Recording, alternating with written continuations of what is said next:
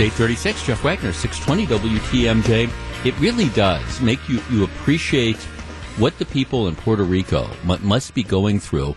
No power still to 80% of the island going on a few weeks. I mean, again, it's last night, as I was just telling Jane and Jean, I'm, I'm sitting at, at my house and it's about 8.30 at night and it's a rainy night and I'm watching the USA men's soccer team kind of spit the bit, losing to a, a 99th ranked team in the world. And I'm watching this and all of a sudden it's about 8.30 at night and I hear from somewhere outside what sounds like a massive explosion. Boom! Not boom, but boom! and all of a sudden the lights immediately go out. No flickering, the lights just go out. And I figure this does not sound like it is good. And so the dog is freaking out. So I, you know, gather her up and I go outside and across the street, the lights are all on. But in my block and the block to, one east of me, the lights are off. I walk around to the street behind me right in that street immediately behind me. The lights on one side of the street are off. They're off, but they're on on the other side. I'm thinking, hmm, this isn't good. And kind of call We Energies, and they say, oh, you're the first one to report this, and we'll we'll notify you on the status. That's about 8:30. I get a call, one of these robocalls at nine, saying, yeah, we're we're working on this. Power will be back on by 10, and 10 comes and goes, and it's not on. Then I get a call back saying power is going to be on by 11:30. More extensive damage and uh, power wasn't on at 11. It came on about 2.30 in the morning, and, and that's, other than kind of screwing up your evening a little bit, it, it's not the end of the world.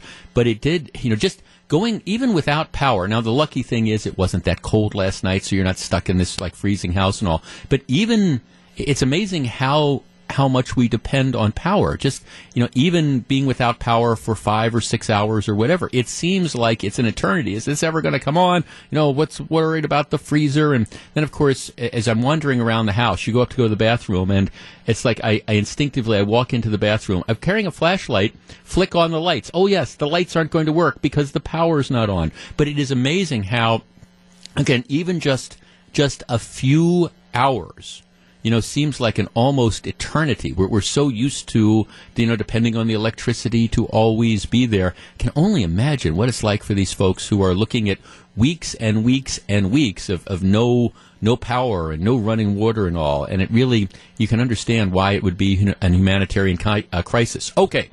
We start off today's show like we start off every show. Three big things. Story number one comes from the world of sports. As I said before the power went out, I was watching the, the final uh, World Cup qualifier game. Now, I got into soccer a few years ago. What, what, what, happened was I would go to, um, I'd go to the gym early on Saturday mornings and you'd look for something to watch. And early Saturday mornings, they show the English Premier League games. You know, there's a six-hour time difference or seven hours, whatever is between here and here and, and, England. So I ended up getting into watching that. So now I have become, to the annoyance of many of my friends and family, I've become sort of a soccer fan. I watch this, so I'm paying attention to the World Cup. The World Cup is it, it is it is the Super Bowl. Matter of fact, it is the Super Bowl on steroids. They have it only I think it's every three years, and teams qualify for this. Some teams really have a struggle trying to qualify for the World Cup because they play in these very, very competitive. The regions are based on, on geography, and they play in these very, very competitive regions where all these different, you know, national teams are really, really good. The, the United States has really not been in that situation to qualify for the, the World Cup.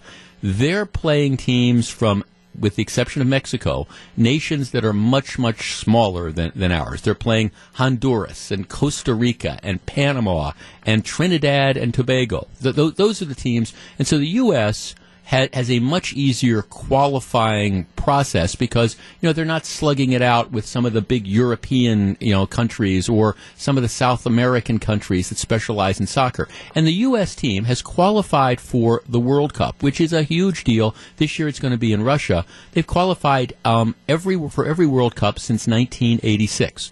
So last night they, they go into it is the final game. And the way it works out, because they lost games earlier on that they shouldn't. They lost to Mexico. They lost to, um, I think Panama as well. They lost to Costa Rica and they lost to Mexico early on. So they're in a situation yesterday where to qualify for the World Cup, they pretty much all they need to do is tie. All they need to do is come down with, with a tie.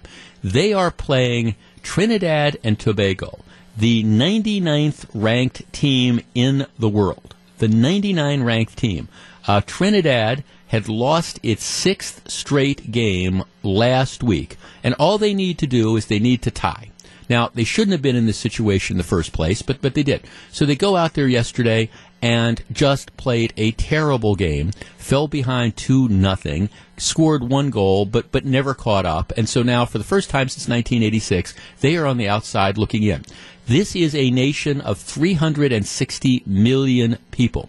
Soccer is a game that well, while I don't know that it would be fair to say it has replaced baseball um, as the national pastime or that it's anywhere near as popular as football, the truth is kids play soccer now. Um, I mean, can I see a show of hands? I mean, who has kids and, and who play soccer? That's that is the game. More so than baseball, more so than football. Everybody plays soccer and that while it hasn't necessarily translated into huge TV ratings yet, it is certainly a game where lots of attention is paid, lots of people are playing, and yet in a country of 360 million, you cannot come up with a team that can beat teams from Costa Rica or Trinidad. All right, 414-799-1620. That's the Accunet Mortgage talk and text line. I know a lot of times we talk about politics and crime issues, but I think this is a huge issue from the world of sports because this is – this is something that really, I think, says a lot about the nature of sport in the United States. That a country our size cannot field a soccer team which is capable of getting through which uh, sex, getting through what many people think is the, the easiest World Cup qualifier in the world. And this is a huge blow, number one, to national prestige. Number two, again, in the world of sports. And, and number two, not only a blow to national prestige, but it's. It, it's going to economically hurt the soccer programs. I mean, you're going to have the World Cup, and the U.S. isn't going to be part of it because this soccer team sucked. 414 799 1620. That is the Accunet Mortgage talk and text line.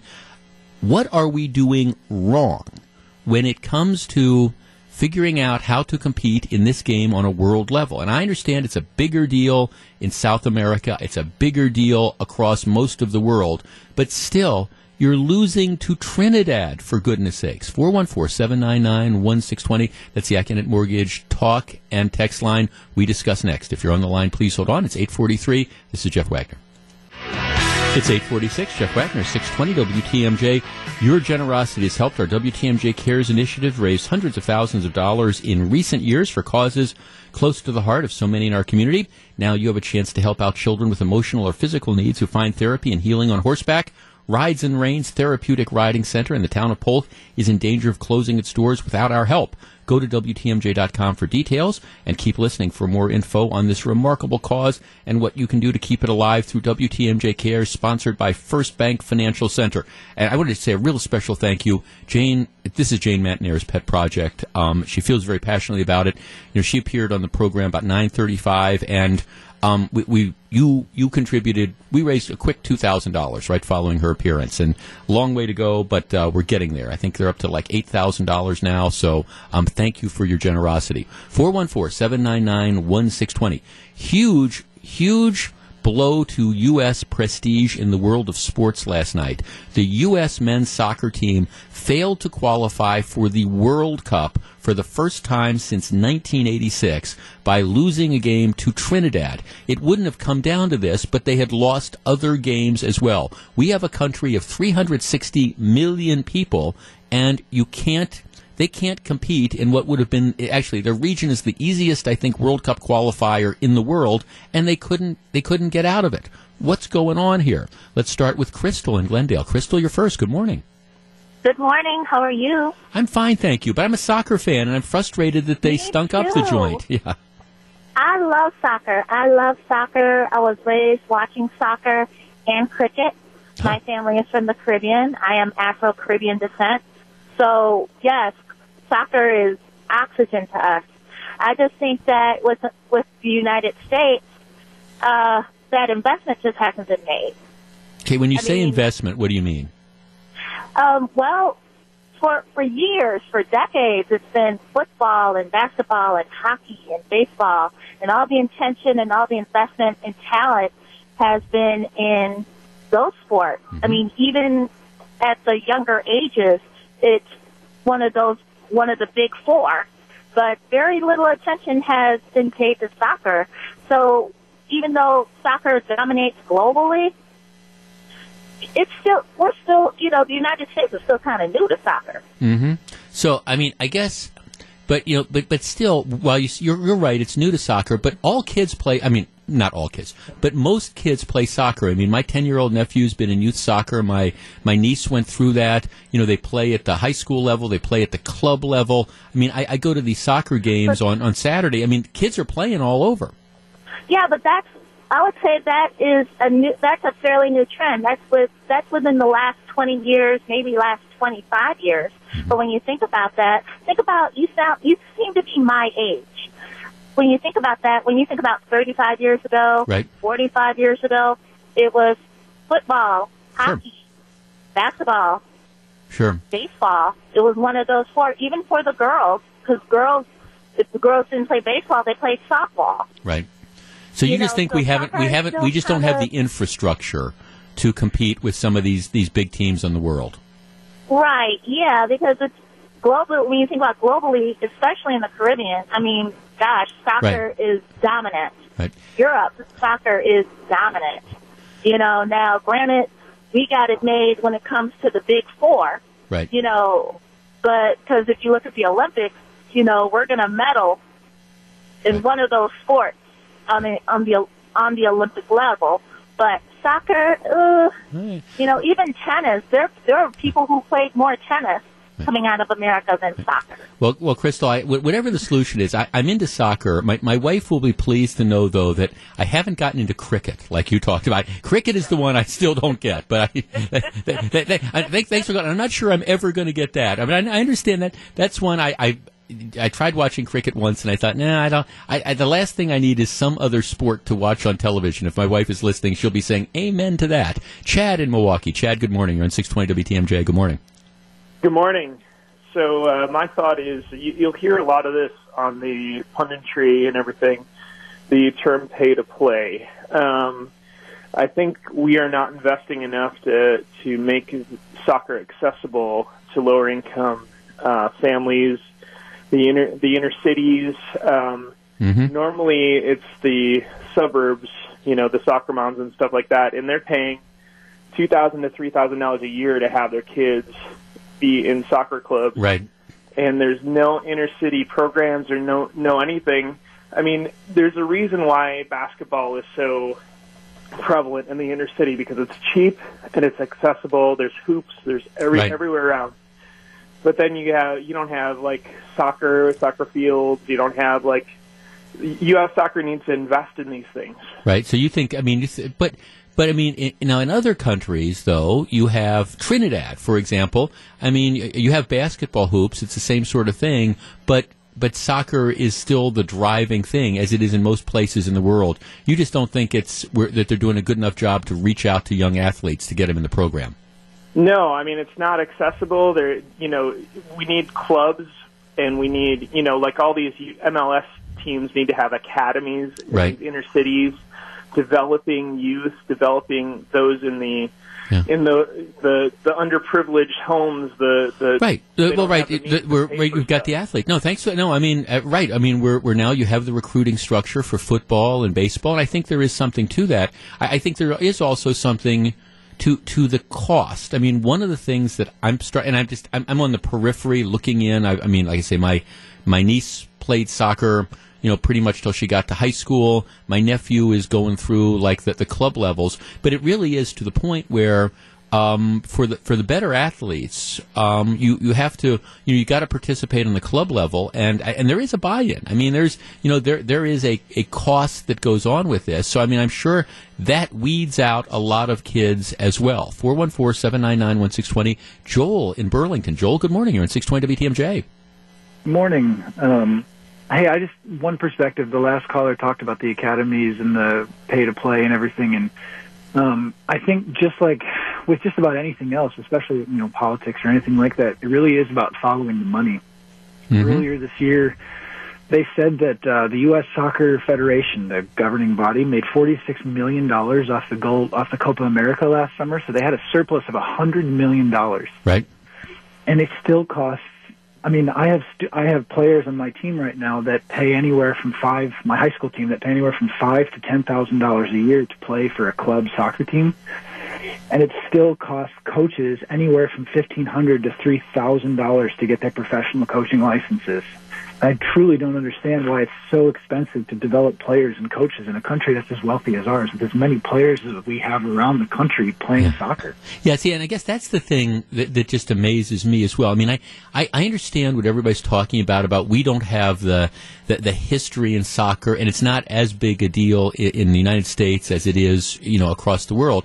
But still, I keep coming back. We are a nation of 360 million people. It, it's just amazing to me that given the size of that, you're, you're, you're, no offense, but you're losing, and you're losing badly to teams, you know, from, from Trinidad and Costa Rica and Panama. Just the sim- sheer size of the United States would think that you could, you know, have better athletes because you're drawing from a larger pool of people.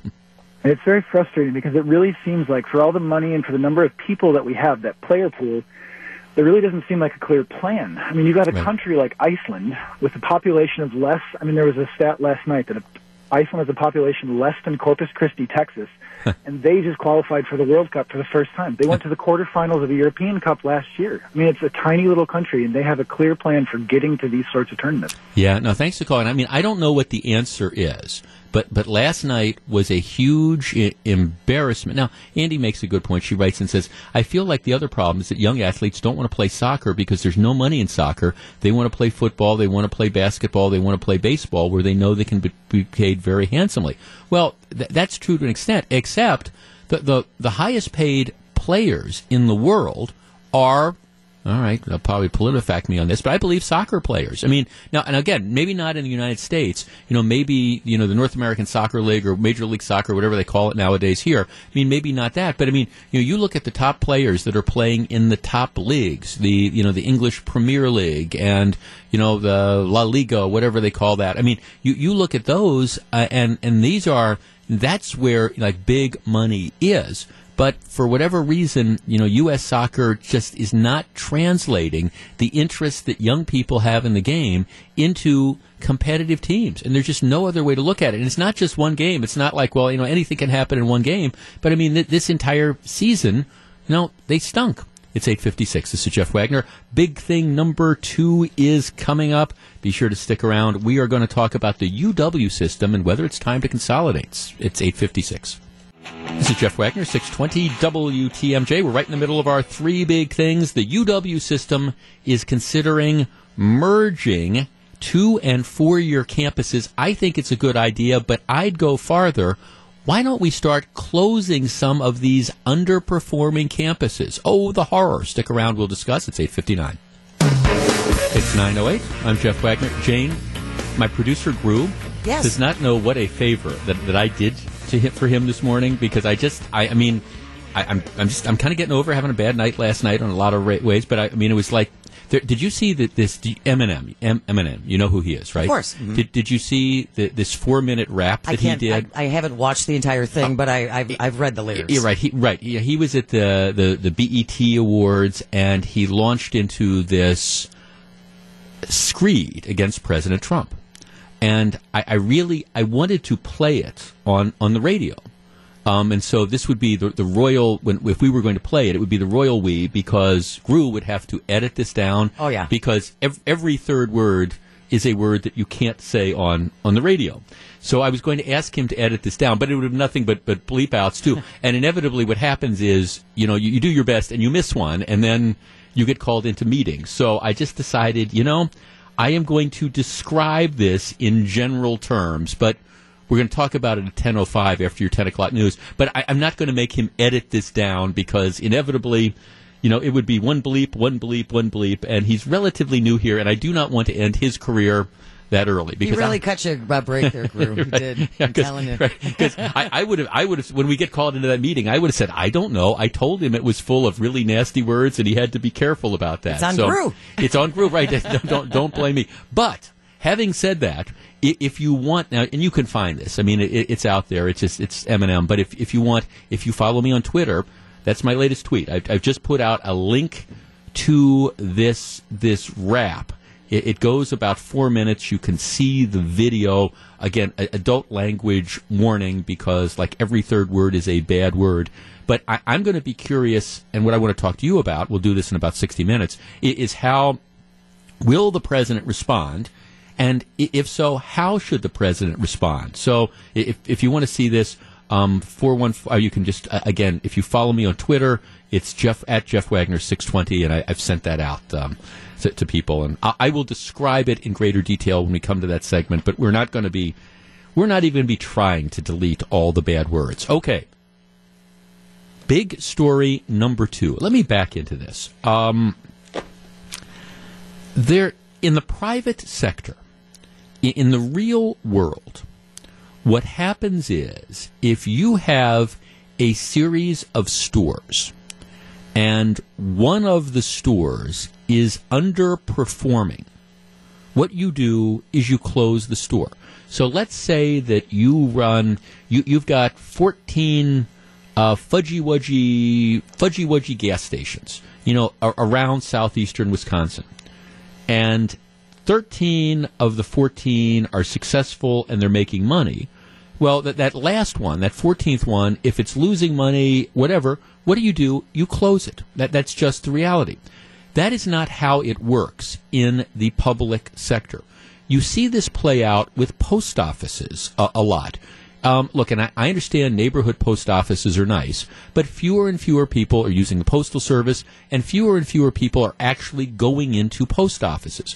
So let's say you have two post offices in the city of Milwaukee within a quarter mile of each other, and there, there's just not enough support for both of those post offices. Well, if this was the private sector, what would happen is you'd say, okay, we're going to consolidate. We're going to we're going to close the post office on 60th Street, and you know people are now going to have to go to the post office on 35th, or, or, or whatever. We're not going to have two of these post offices where both of them are underperforming. We are going to consolidate. Well, you try to do that in the public sector. And people go just absolutely crazy. Oh, th- this is terrible! Don't you realize that people are gonna, you know, they're gonna have to, you know, travel an extra twenty blocks? Well, yeah, I, I do, but at the same time, that's just what happens if there's not enough business, again, to support something like a post office. You, you close the underperforming post offices, you consolidate. That's what you have to do. We, we have had the same resistance when it comes to the university system. Now, in, in Wisconsin, you have a number of the, the four year colleges. Then you the also the four year universities. You also have thirteen two year campuses um, scattered around the, the, state. And the idea is some people, you know, go to these two year campuses and then ultimately integrate and they move on to go to. Uh, I don't you, you, to go to some of the four year universities. Others just go and, and you get you know the, the, the two year degree and then you move on and you go into the workplace. The problem is the, the demographics of the state of Wisconsin, at least right now, don't indicate any sort of growth at all in the number of people who are going to be able to go to college. Story in the Journal Sentinel, I think, correctly points this out. Demographics show nearly um, 95% of Wisconsin's population growth will be people age 65 or older by 2040, and those in the labor forces 18 to 64 will increase 0.4%.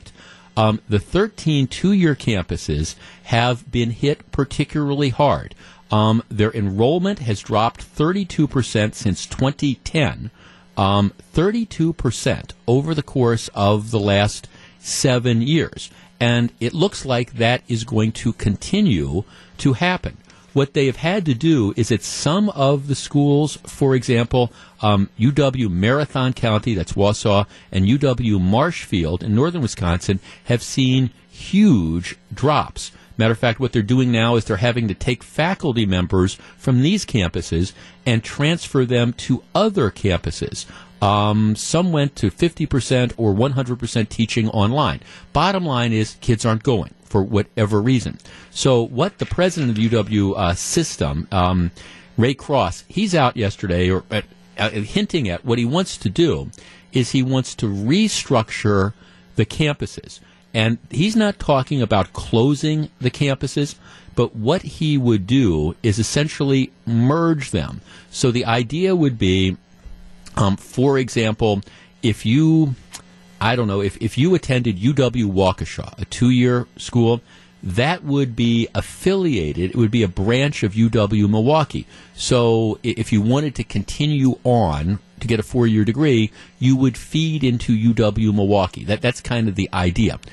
I don't have a problem with this idea, but, and this is where it's controversial, I, I think we need to go farther.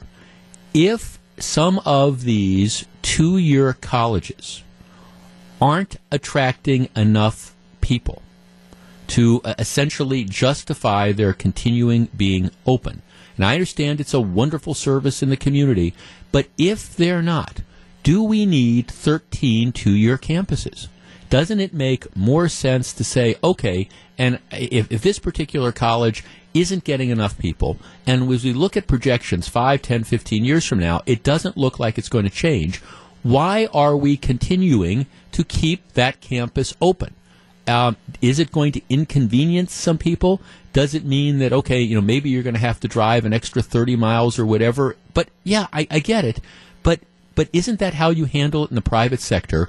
Can we continue to keep particularly these two-year campuses open when the enrollment continues to decline. 414-799-1620. I don't have a problem with what he's talking about doing, which is merging some of this stuff, and I think there's going to be some cost savings. But at the same time, isn't that like putting a Band-Aid on a wound that needs a whole bunch of stitches? 414-799-1620. We discuss next. Um, if you want to join us, that's the Accunet Mortgage talk and text line. It's 917. It's 920, Jeff Wagner, 620 WTMJ. Okay, the president of UW System is out saying what we should do is merge some of our two year colleges, we have 13 in the state of Wisconsin, into the four year ones. The idea being if you go to UW Waukesha, a two year um, college, that would become essentially a branch of UWM. And so you would automatically feed into there. I don't have a problem with that. But at the same time, if you have underperforming two year colleges, why don't we consider closing them down? I mean, just asking. 414 799 1620. Let's start with Justin at Bayview. Justin, you're first. Good morning. Hi, Jeff. Thanks for taking my call. Sure. What do you think? Uh, well, I, I do agree with you about the uh, the merging because, for example, my daughter took advantage. She was very shrewd. She went to UW Waukesha, got all her basic credits out of the way at half cost tuition, commuted to and from work, so she financed her own way through there. Then transferred to UWM for the education program and is going to graduate with a teaching degree shortly. Right. So that worked out great, and I do think this affiliation makes sense. What really concerns me about that, though, is that the true UW four-year schools are your traditional academic. We do research. We have the professors with the high salaries. They don't do a lot of teaching. The TAs run all the courses. As opposed to the two-year schools are by far the most efficient and the best education value for the students. Most of the instructors are there to teach. They are people that are from industry more than they are academics. There's no research going on for the most part. It's too bad about the cost of these things.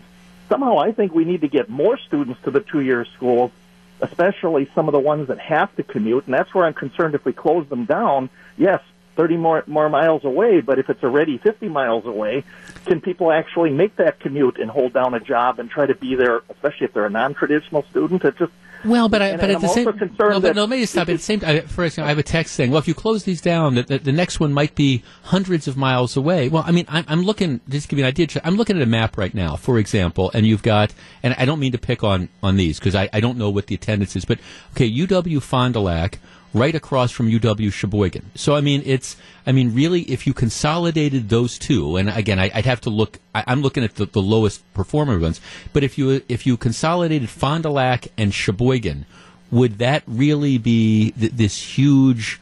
You know, imposition. Um, and well, that's a lot of expense commuting those extra miles. You know, fuel is cheap. yeah, but now, it's a lot of not but it's a lot of it expense to keep open schools that, that people aren't attending. And I'm not picking on those two. I was just I was just looking at I their just proximity. think get people to the two-year schools because they are efficient, and a lot of the students there are the ones who are getting the best value for their education. They pay their tuition, they get the instructors teaching them, they get their basics out of the way, then they can go to the four-year programs. We obviously Right. need the transparency to make sure it moves into the four-year program. And that thing I'm concerned too is if they do affiliate, are they then going to put all those high-end professors in the two-year mm-hmm. schools, raise the costs, and now all of a sudden Right. it, it's just more expensive? I hope not. Right, and it, it- Justin, see, I want you to understand. I, this is not a screen. This is not anti the, the two-year schools. It, it, it's not. But I, I'm. I mean, I'm just looking right now. I'm looking at the map of. I, I'm looking at the map, and if it is in fact true that you have, you know, dramatic, you know, that you have dramatic uh, attendance drops, and they don't think that that is, you know, going to change. I mean, do you really, for example, um, you, you've got, okay, UW Marathon County, which is in, in Wausau, and UW Marshfield, which is in Wood County. Um, do, do you need both of them? I mean, they're they're talking about, for example, how they've seen huge drops in their attendance, and I understand that there, there's a gap between them, and it, it might mean that some people are going to have to drive a little bit farther, and I understand that that is going to be uh, an inconvenience. But at the same time, if just because you've always had 13, does that mean that you always, you know, have to, um, you know, have to have that 13? Okay, let's talk to Justin and Madison. Justin, good morning. You're at 620 WTMJ. Good morning, Jeff. How are you doing today? I'm well, thank you. What do you think? Um, I actually had this experience where I didn't have a lot of my two-year credits transfer um, to four-year university. Same with my sister, even though she went to UW schools. Um, I think the most the effective way would just be to standardize the crediting system so you can take your undergraduate credits at any two-year university and then transfer into a four-year to get whatever degree you want. Um, I think it would force competition between the four years and the two years, and I think overall it would help drive down costs and just uh, open more opportunities for people who maybe don't know what they're doing um, when they start when they graduate from high school. So they just want to get some credits, and uh, also maybe they can't afford a four-year degree, so they just kind of want to do part-time schooling and work. I, I think it would just open more opportunities, um, force Yeah. competition, and, And- drive down costs. and, you know, and I don't disagree with that. I think his idea, when it comes to doing these sort of mergers, what he's trying to do is get at, at duplicative inform, um, administration things. You know, so if you again, if UW Waukesha becomes a branch of UW Milwaukee, for example, you, maybe you can get rid of a lot of the administration at UW Waukesha and simply kick it down and have UW Milwaukee do that. I think I think that's a, where a lot of the savings would be coming from under his idea. Um, may- maybe, but Mm-hmm. you know, I think I think the biggest cost is just the runaway tuition cost. Yep. And if you have competition or people want to get into those four-year universities, um, people are going to pay whatever it costs. So you're really not going to get any savings because they'll just jack up the rates regardless. Right. They build new dormitories, new facilities, whatever it may be. If you have true competition in the marketplace where people can say, I can get the same credits for half the cost at a two-year university and transfer them over, I think I think that's going to have a bigger impact than any uh, elimination of, of staffing. Yeah, well, I mean, and you may very well be right, and I don't have again. I, I'm not. I, I'd have to think through what you're talking about. I, at least off the top of my head, I don't necessarily have any sort of problem with it. I guess going back to my larger point, though, if if you've got universities where er, these two-year colleges, and I mean, again, I, I don't, and I don't mean to pick on you know Marathon County and, and Marshfield, but in Wood County, but they're relatively close to each other, relatively close, and if both of them are seeing huge attendance drops. And if you look at future projections, it doesn't look like that that's going to change, that that is going to continue to be the case.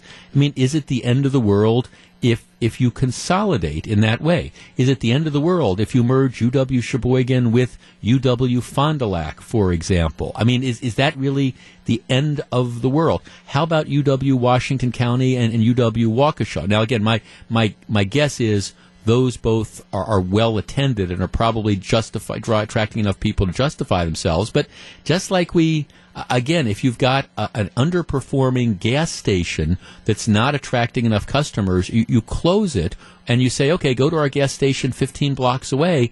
Why can't you do that with the educational system? All right, big story number three is coming up. Chicago's soda tax has fizzled. I'll tell you all about it. Stick around. This is Jeff Wagner. A Wisconsin boy has been banned from trying out for a girls' dance team, and now the case heads to court. Is this discrimination? You can weigh in today during Scaffidi and Billstat. Tune in at 1235. All right, coming up next, the Chicago soda tax. It has fizzled out. Why did that happen? Is this a win for big soda or a win for common sense? We discuss 937, Jeff Wagner, 620 WTMJ. It is a rule of politics that once a tax is put in place, it is very, very difficult to ever make that tax go away. And politicians know it. And a lot of times what happens is that there'll be a tax that'll be implemented or a fee that will put on be put on your phone bills, for example. Here, you know, we um we need to we're going to start charging you a fee um, and the idea is that that means that we're going to improve landline service in rural areas. And then once the need for the landline services in rural areas go away, well, interestingly enough, the fee doesn't go away. And because they think, well, people don't realize they're doing this. Now there are exceptions. You had the uh, the Packers Stadium tax up in Brown County that did in fact sunset, but very, very often what happens is once you get a fee or a tax that's in place, it really, it never goes away because people, well, they're outraged when you put it on in the first place, but a lot of times they just forget. And politicians know that. Well, there was an exception to the rule that occurred yesterday. We have talked in the past about uh, many communities across the country that are going after what we call quote unquote big soda, kind of like, you know, big oil, big tobacco, big, um, you know, coal, whatever. And, and the argument is if you drink sugary sodas, you are contributing to the health crisis. Kids are becoming obese and all that sort of stuff. So what we want to do is we want to impose taxes as a way of trying to change behavior. On top of that, you know, municipalities across the country are strapped for revenue. So what's a better way to generate a lot of revenue than to tax soda? So what they did in Chicago was they Cook County, which is where Chicago is, they implemented, and the, the, the, leader of the Common Council, she was a big advocate of this. She said, look, by doing what I want to do, this will generate a couple hundred millions of dollars of extra revenue a year. And this is revenue that we can use to improve the streets or do all this other stuff. And at the same time, well, maybe, you know, we, we can do, we can do some stuff helping obesity. But they made no bones about it. This was primarily to draw, to draw revenue. So what they did is they implemented a one cent per ounce sales tax on soda.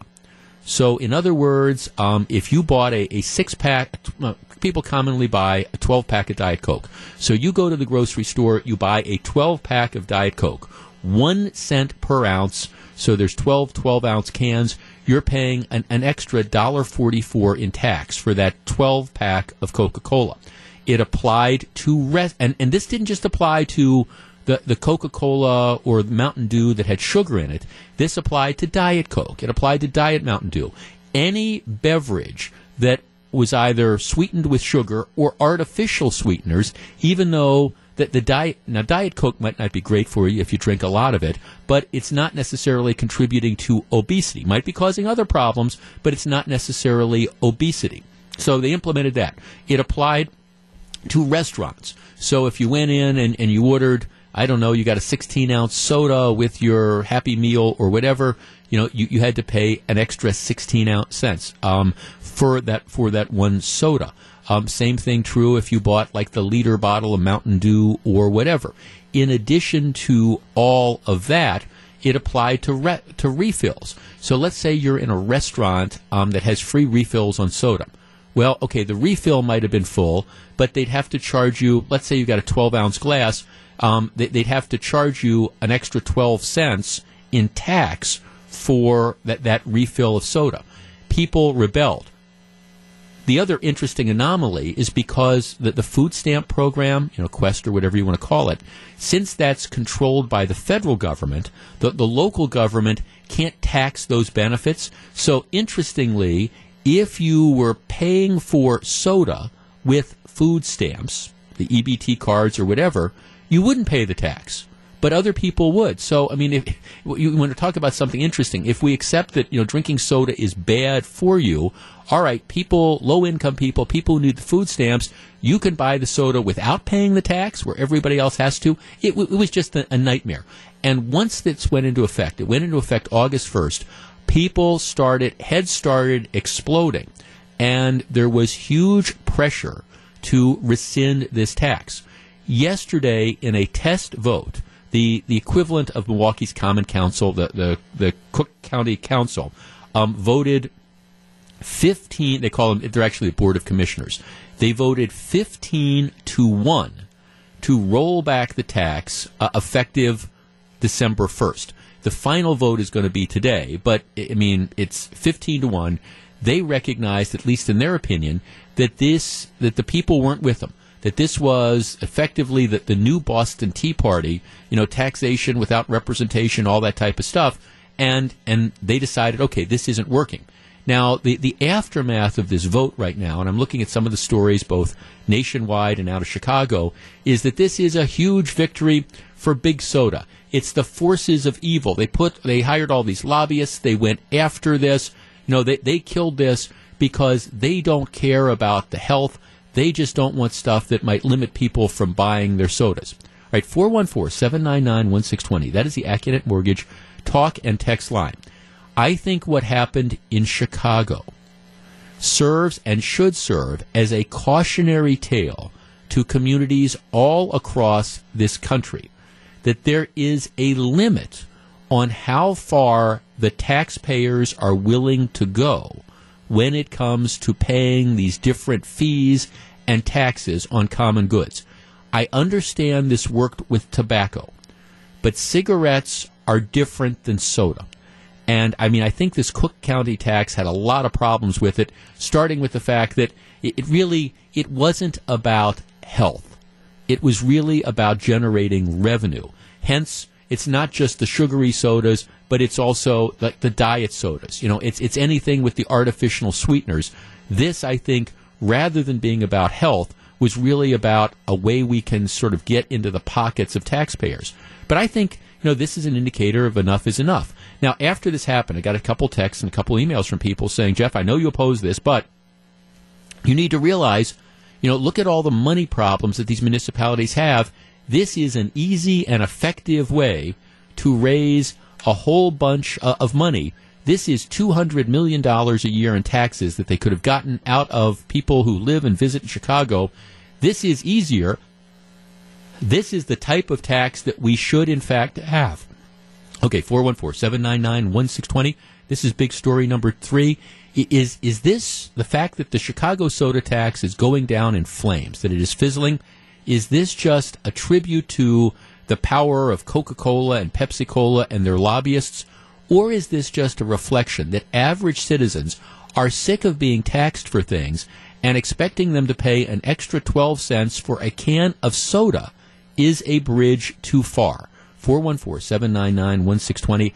I think it's the latter, and I think that that's a, a message that, you know, people people in Wisconsin and politicians in Wisconsin, local and state, need to uh, pay heed of. I think people are sick of being taxed for things that you know that they shouldn't be taxed for, and this is that example. All right, was this big soda, or was this just the taxpayers saying enough is enough? 946, we discuss next. 414-799-1620. That's the Accunet Mortgage Talk and Text line. If you're on the line, please hold on. It's 949, Jeff Wagner, 620 WTMJ. It's becoming a crowded race for governor on the Democrat side of the aisle. Former state party chairman Matt Flynn, retired lawyer, will now be on the ballot as well. Why does he think he can stand out from all the rest in the primary? Matt Flynn joins Wisconsin's Afternoon News to answer that question at 4:34 today. So tune in for that. Matt Flynn, Gru, who's producing the show today and always, um, I'm, I'm, trying to think how many races he's lost. I mean, he, he's just, I mean, he's He ran for Senate. He lost. He ran for Congress. He lost. It, he's lost at least four times. Now, why at the age of 70, Matt, who I, I know, I used to practice, you know, law. He was at Quarles and Brady, and I was in private practice and things like that. Why? Why at the age of 70, this is now where he wants to make his comeback? I, I don't know. Sometimes it's just best to say, okay, you've had a successful career. Just in, enjoy writing those books and stuff. But anyhow, he is joining the crowded crowded field, and uh, you can listen to Wisconsin's Afternoon News. They will be interviewing him this afternoon. Okay, we're talking about something that just absolutely fascinates me, and, and it, it's, I will guarantee you that there are municipalities all around the country who have been looking at what happened in Chicago. Um, this has been one of the big fundraising efforts that's out there. Go after big soda. Let let's let's impose taxes. We will demonize soda like we demonize cigarettes.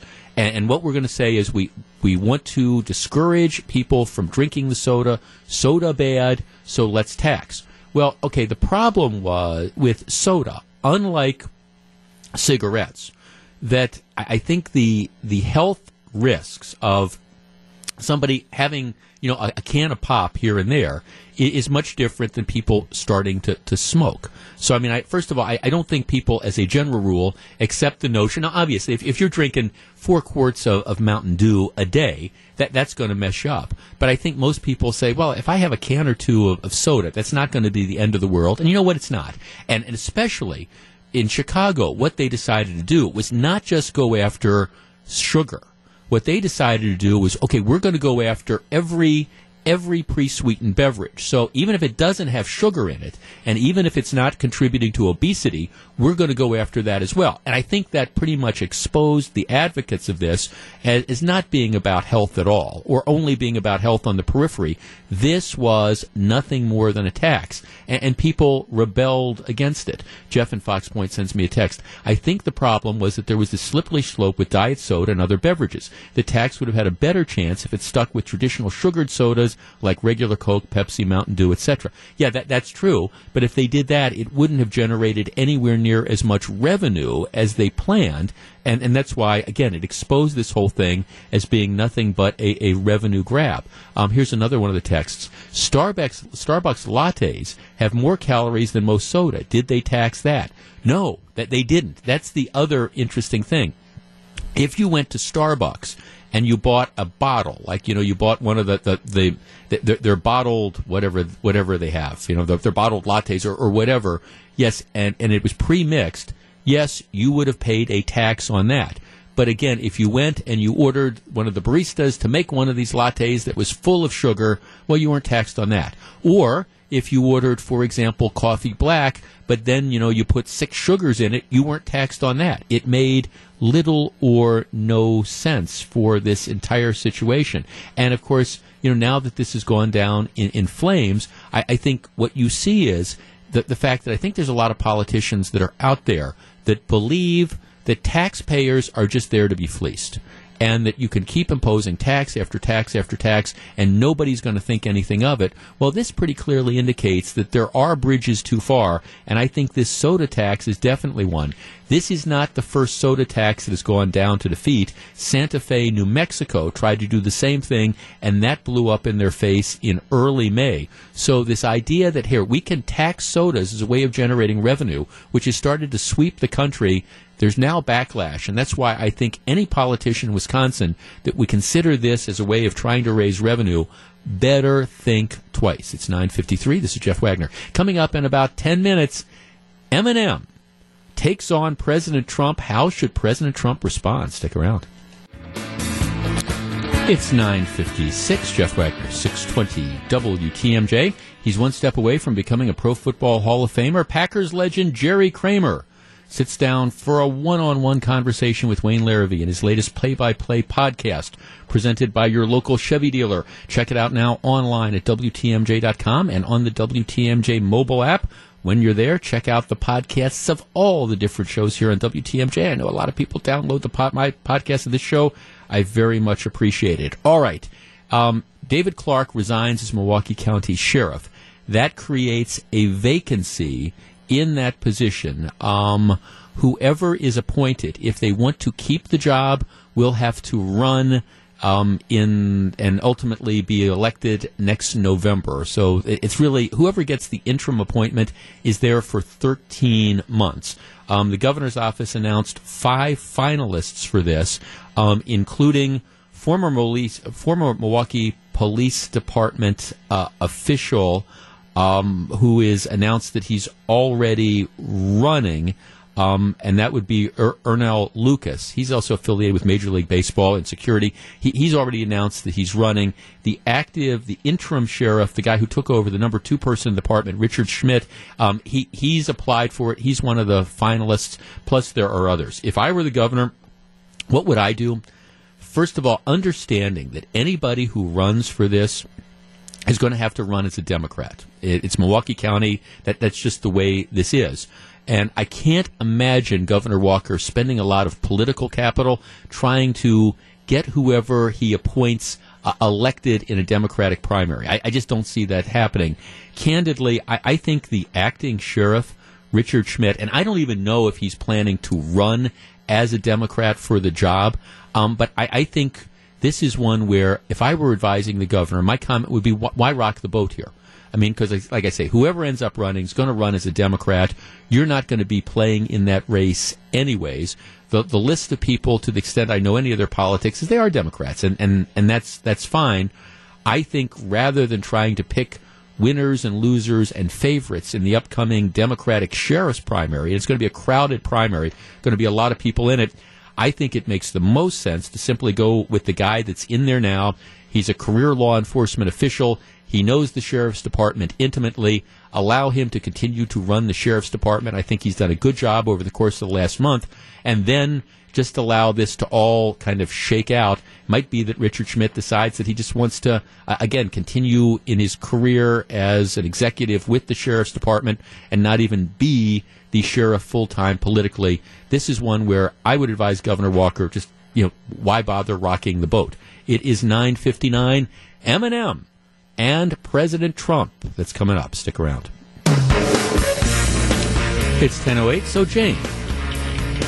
All right, now see, now here's what, uh, somebody gave us flowers. I know, isn't that nice? It, it was. I mean, we, we, we got this... We, we got this note from our wonderful receptionist who said a company called New Bloom stopped by this morning and dropped off two little bouquets of flowers, essentially, um, two for you and two for me.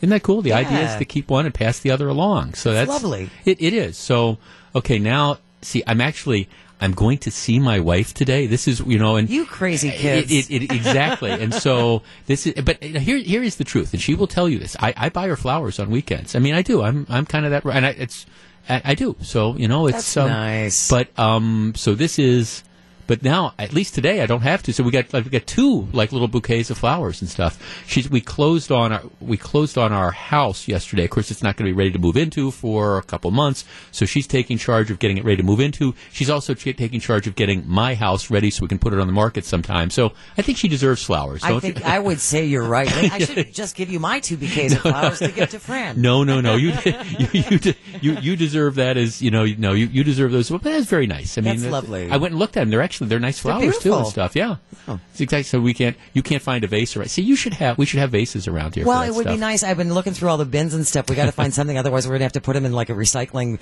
uh, waste basket to keep them uh, hydrated for mm-hmm. a little bit. So now, see, I was going to take credit for like picking these up, but no. The, the truth is, I, I, will tell her these came from this company. Well, you just busted yourself. I did. Yeah, I, I, did. Well, the, hun, the ones you've been getting in the past, they come from me, but this one is is there. So well, thank um, you so much, and thanks for the folks at New Bloom. We appreciate that. All right, let us get started. I, I am going to be. Gru, who is producing the show today and always, do do you think people know who Eminem is? Um, in, in, general, yeah, Eminem is a um, um, his name is Marshall Mathers, and um, he, has been around forever. He's he's um, he's 45 years old, um, and he's he's a rapper. Um, he was um, a- actually a, a, huge sold a ton of records. Um, in in the 2000s, he's had 10 number one albums, um, and you know he, he's again people describe him as, as kind of like the the, the king of, of hip hop. He has been very political over over the years. And it, it's, I mean, he's taken on Hillary Clinton, he's taken on Bill Clinton, he's taken on George Bush. I mean, it, it's it, it's kind of, I mean, he, he's a, a, commentator on, on social matters. Now, I was saying this earlier. He appeared at the, the BET Awards uh, the other night, and he put out a four and a half minute video. Um, I was going to I, I put links to it. If you follow me on Twitter, it's at Jeff Wagner six twenty. I, I put links to this. I mean, you can find it around. Um, we we were going to play a portion of it on the radio, but the truth is every third word is a word I can't play on the radio, and I didn't want to put my producer through the problem of having to excerpt, you know, every three words because inevitably what happens is we miss one, then we get called into meetings. But if, if you want to, if you want to see it, it's it's I mean it, it's it's out there. Um, it is being described as the fiercest and most exhaustive attack against Donald Trump in, in hip hop. And I mean, I, I, I, watch it. It's he, he's in this parking garage, and it's kind of like this one-on-one thing. To give you an idea of some of the things he says, he describes the president as a kamikaze that will probably cause a nuclear holocaust. Um, racism's the only thing he's fantastic for because that's how I can't say what he says there, um, but but that's it. Um, he cannot withstand the fact that we're not afraid of Trump all these horrible tragedies and he's bored and would rather cause a Twitter storm. Who's going to pay for his extravagant trips? Same stuff that he tormented, except he doesn't say stuff. Same stuff that he tormented Hillary for and he slandered, then does it more. This racist 94 year old grandpa. To him, you're zero because he don't like his war heroes captured. Um, blank that. This is for Colin. He's referring to Colin Kaepernick. Um, ball up a fist and keep that blank, bald like Donald the blank. Um, the rest of the country stand up. We love our military and we love our country, but we blanking hate Trump. Although he doesn't say blanking, and that's you. You get the idea. That's just some of the the highlights of this. This is getting just a ton of attention. Um, this has gone completely viral, you know, and he's um, essentially the way this is playing out is he's drawing lines in the sand for fans who support Trump. I mean, he's like, look, um, any fan of mine who's a supporter of his, I'm drawing a, I'm drawing in the sand a line. You're either for or against, and if you can't decide who you like more, and you're split on who you should stand beside, I'll do this for you. So I mean, he, he's it is a a huge attack on, on the president. All right, 414 799 1620. That is the Accunet Mortgage talk and text line. Now, interestingly, over the years, Eminem, Marshall Mathers, and, and Donald Trump, they've, they've made appearances together. I mean, they're, um, back when he was doing his reality TV show and stuff, he made a couple appearances on um, videos that Eminem had, had made. So they were at one point in time, I don't know if they were friends, but they were at least close enough that he would make appearances. So now you have this attack by a hip hop artist um, on on him, and it, it's it's like him or not. I mean, like uh, Eminem, like um, Donald Trump or not. I mean, this is a pretty hardcore sort of vicious uh, attack. So now to me, the interesting thing, and this is getting all sorts of play, like I say, if you turn on CNN or you turn on MSNBC, trust me, you're going to see portions of this video being played. So now the question becomes, to me, what does President Trump do? President Trump has a history of responding to attacks. Um, he has a history of some would say punching down, you know, going after people who aren't as important as him, and he is the leader of the free world, in responding to some of these and picking some of these fights. Well, here you have a prominent hip hop artist who is taking him on in a very, very direct fashion. 414 799 1620, that is the Accunet Mortgage talk and text line. I have a very, int- I'm curious as to where you come on down on this. I have my advice that I would offer the president, but if you are President Trump, and obviously he's aware of this. Like I say, this is getting all sorts of play. The question becomes do you respond to this? And how do you respond to this? Or do you just let this go? 414 799 1620. We discuss next. It's 1016. This is Jeff Wagner. It's 1018, Jeff Wagner, 620 WTMJ. Okay, how should how should the president respond to this?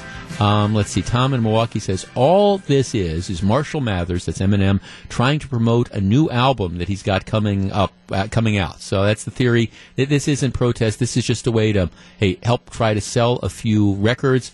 Um, Austin says it's his right, freedom of speech. Nobody's arguing with that. I guess my question is, how do you think the president should respond, and and how how will he respond? Okay, we've got one of our Trump haters here. The text. Um, he has to respond. Why? Because even though vulgar Eminem, because even though vulgar Eminem is correct, everyone outside of the Trump cult knows that he is a buffoon, and the Kool Aid drinkers won't uh, or can't just admit it. All right, 414 799 1620. What is he going to do here? My my advice, and uh, Gru is lining up the calls, my advice that will be ignored would be just let it go. I mean, just let it go. I, I think, and again, I, I was using the phrase earlier, punching down. I, I understand in, you know, the, the hip hop community or whatever, you know, Eminem is a, is a big deal. I, I, get that, and he sells a lot of records. And if you like that kind of music, um, I, I, think you know I understand it's a big deal. But at the same time, you're dealing with the leader of the free world, and people, people, especially if you are a conservative, are always going to be criticized by the artistic community, by by the Hollywood left, by the music left. That is always going to happen. But to me, I guess the the bigger issue is if you're the president of the United States, just just let stuff go. I think, and I was actually talking to somebody who I, I think actually knows President Trump yesterday, and we were just saying, know, we, we, were talking about again the difference between style and substance, and, and how difficult it is to sub- separate the substance of the policies that he is talking about. That I think many conservatives agree with, with with the style and the need to fire back. You get decide, okay, well, the, the senator from Tennessee, Bob Corker, he's dissed me. So now I, I have to respond and I have to take this and I have to just, just blow this entire thing up. Sometimes you just ignore stuff. And, and candidly, if I were advising the president, I would ignore this. Who cares what this rap artist thinks? I mean, especially if you're the president of the United States. Just let it go. But I will bet you dollars to donuts that there is going to be some response at some point in time which will do nothing but turn this story into a two and a three and a four day story. And to the extent he's got a new album coming out, will help him sell more records. Let's talk to Rich in West Allis. Rich, uh, good morning. You're on 620 WTMJ. Hey, Jeff, thanks. Appreciate sure. uh, letting me talk. I sure. agree. I mean, this guy told the uh, screener uh, the only Eminem I care about is Plain and Peanut. Um, Plain and Peanut. I know yeah. he's a big rapper. He's a big artist. You know, who cares? I yeah, mean, right. I, you know, I don't want to start swearing, but well, don't start swearing. No, I mean, who? Right? No, no, uh, that's it, Rich. No, don't start swearing. There's no need to it. You're right. Who cares? It doesn't matter. You are the leader of the free world. Why respond now? Because the, the truth of the matter is, you you can't win one of these things anyways. Because people are going to believe what they want to believe, and look, I, am not, again, I understand some people think that this is a publicity stop, stunt on the part of Eminem. Well, it's probably part of a publicity stunt, and it's probably also perhaps sincerely held beliefs. Like I say, that this guy has, has been political before in the nature of some of the things he's done, and he's gone after Hillary Clinton, and he's gone after Bill Clinton, and he's gone after George Bush. So this is just the, the latest sort of thing. It, it's what the guy does. But, you know, at some point in time, you just just let it go, don't you? I have an interesting text here. Trump will not let this go. He will call for a boycott on Eminem's new album. Um, and then, you know, that's an interesting situation. I don't know that that would surprise me. You call for that boycott, and you know what you're going to do? You're going to end up selling hundreds of thousands more albums. Sometimes I think you just have to let stuff go. And this is going to be a test for the president. Um, if I were the president and it was something like this, my response would be, hey, I, am worried about health care. I'm worried about tax reform. I'm worried about North Korea. I don't care what some rapper has to say. God bless him. Let him go do his thing. I'm going to deal with uh, the issues that I was elected to deal with. I think that's how the president should respond. My guess is it's not going to quite play out like that. 1024, Jeff Wagner, 620 WTMJ, to be continued. It's 1026, Jeff Wagner, 620 WTMJ. Somebody text, did you say that Eminem was 45 years old? Yeah. Um, um, matter of fact, he's got a birthday coming up, October 17th, 1972. So, yeah, that's, let's do the math. That would be 45 on October 17th, right? Yeah. I tell you, it's, old rappers don't die. They just come out with, you know, anti-Trump videos. If I were President Trump, I would just let this entire, I would just say no, let this entire thing pass who ends up caring at the end of the day? It just doesn't make that much difference. But um, I'm not sure that that's going to be the case. The wait is over. Tickets are now on sale for this year's WTMJ holiday radio show to benefit Kids to Kids Christmas. Coming up on November 27th at Turner Hall in Milwaukee, you can hear the story of how WTMJ saves Christmas, and you can see all your favorite voices on stage. You get to participate as part of the live studio audience. This will be the third year we've done it. First year that it's an original radio play. Only a couple tickets remain. So head to pabsttheater.org this morning to get yours before they sell out. And again, I've been, saying this since they went on sale a week ago. Um, this isn't one of these like things that you when you you turn on the TV at, at three o'clock in the morning and you hear this guy saying, "All right, act now before midnight tonight." That's not what this is. Um, Jane Matenaer's laughing. Well, it's you know it's it's like you know the pocket the pocket you can buy the pocket fisherman and whatever. Act now before midnight tonight. No, that's that's not what this is. This a is finite number. Right. It, there is a finite number. We have sold out quickly. We we all, if you can't tell, we just have a blast doing this. We we absolutely do. It's one of the things that we look forward to every year. But it's upstairs at Turner Hall. So if you've been there, and a lot of people I know were there the first year and they came back the second year, you know that there's only so many people that we can put into that space. It sold out quickly the first two years, and um, and then inevitably what happens, and this is just the honest to goodness truth, uh, two weeks before the show, somebody will say, hey, they're talking about doing that, that thing again, November 27th, and I'll get really nice emails from listeners or friends saying, Jeff, you know, we really want to go. We understand it's a lot of fun. You know, can, can you get us a couple tickets? And I will say, no, because it, it's not like we keep this stash of several hundred tickets back. They're just when they're gone, they're they're, they're gone, and you know we're it, it, that's just the reality. So only a few tickets remain, and I'm, I'm really not kidding about that. Um, if you think you want to go, and we would love to have you, um, it's twenty five bucks, and a portion of that goes to Kids to Kids Christmas. So um, if you're interested pabsttheater.org. I would recommend you go there right away and get yours before they completely sell out because, again, it's not going to be one of these things where a week before the show, suddenly we come on the radio and say, oh, we've just got another 500 tickets to sell. That's not going to be how, how this works. So check that out. All right. Um, there is a controversy in Detroit. A, a new firefighter, there is a tradition that when you are newly hired and you get your first assignment, you you bring you bring in something. Typically, people bring in uh, donuts. It's just something for everybody else to, to eat. Um, huge controversy involving a firefighter who brought something in, which has now generated enough controversy that he has lost his job. I will tell you all about this, and going to open up the phone lines and discuss. It's 1035, Jeff Wagner, 620 WTMJ. Wisconsin lawmakers just passed a multi-billion dollar incentive package to help bring Foxconn to the state. Are these incentive packages aimed at luring new businesses good or bad for local communities in the long run? In the long run, Scott and Melissa share new numbers in a Milwaukee Business Journal investigation that is today at 4:50 on Wisconsin's Afternoon News. Be sure to check that out. All right. He lost his job over a watermelon. Now here's here's the story. Guy's name is Robert Pattison.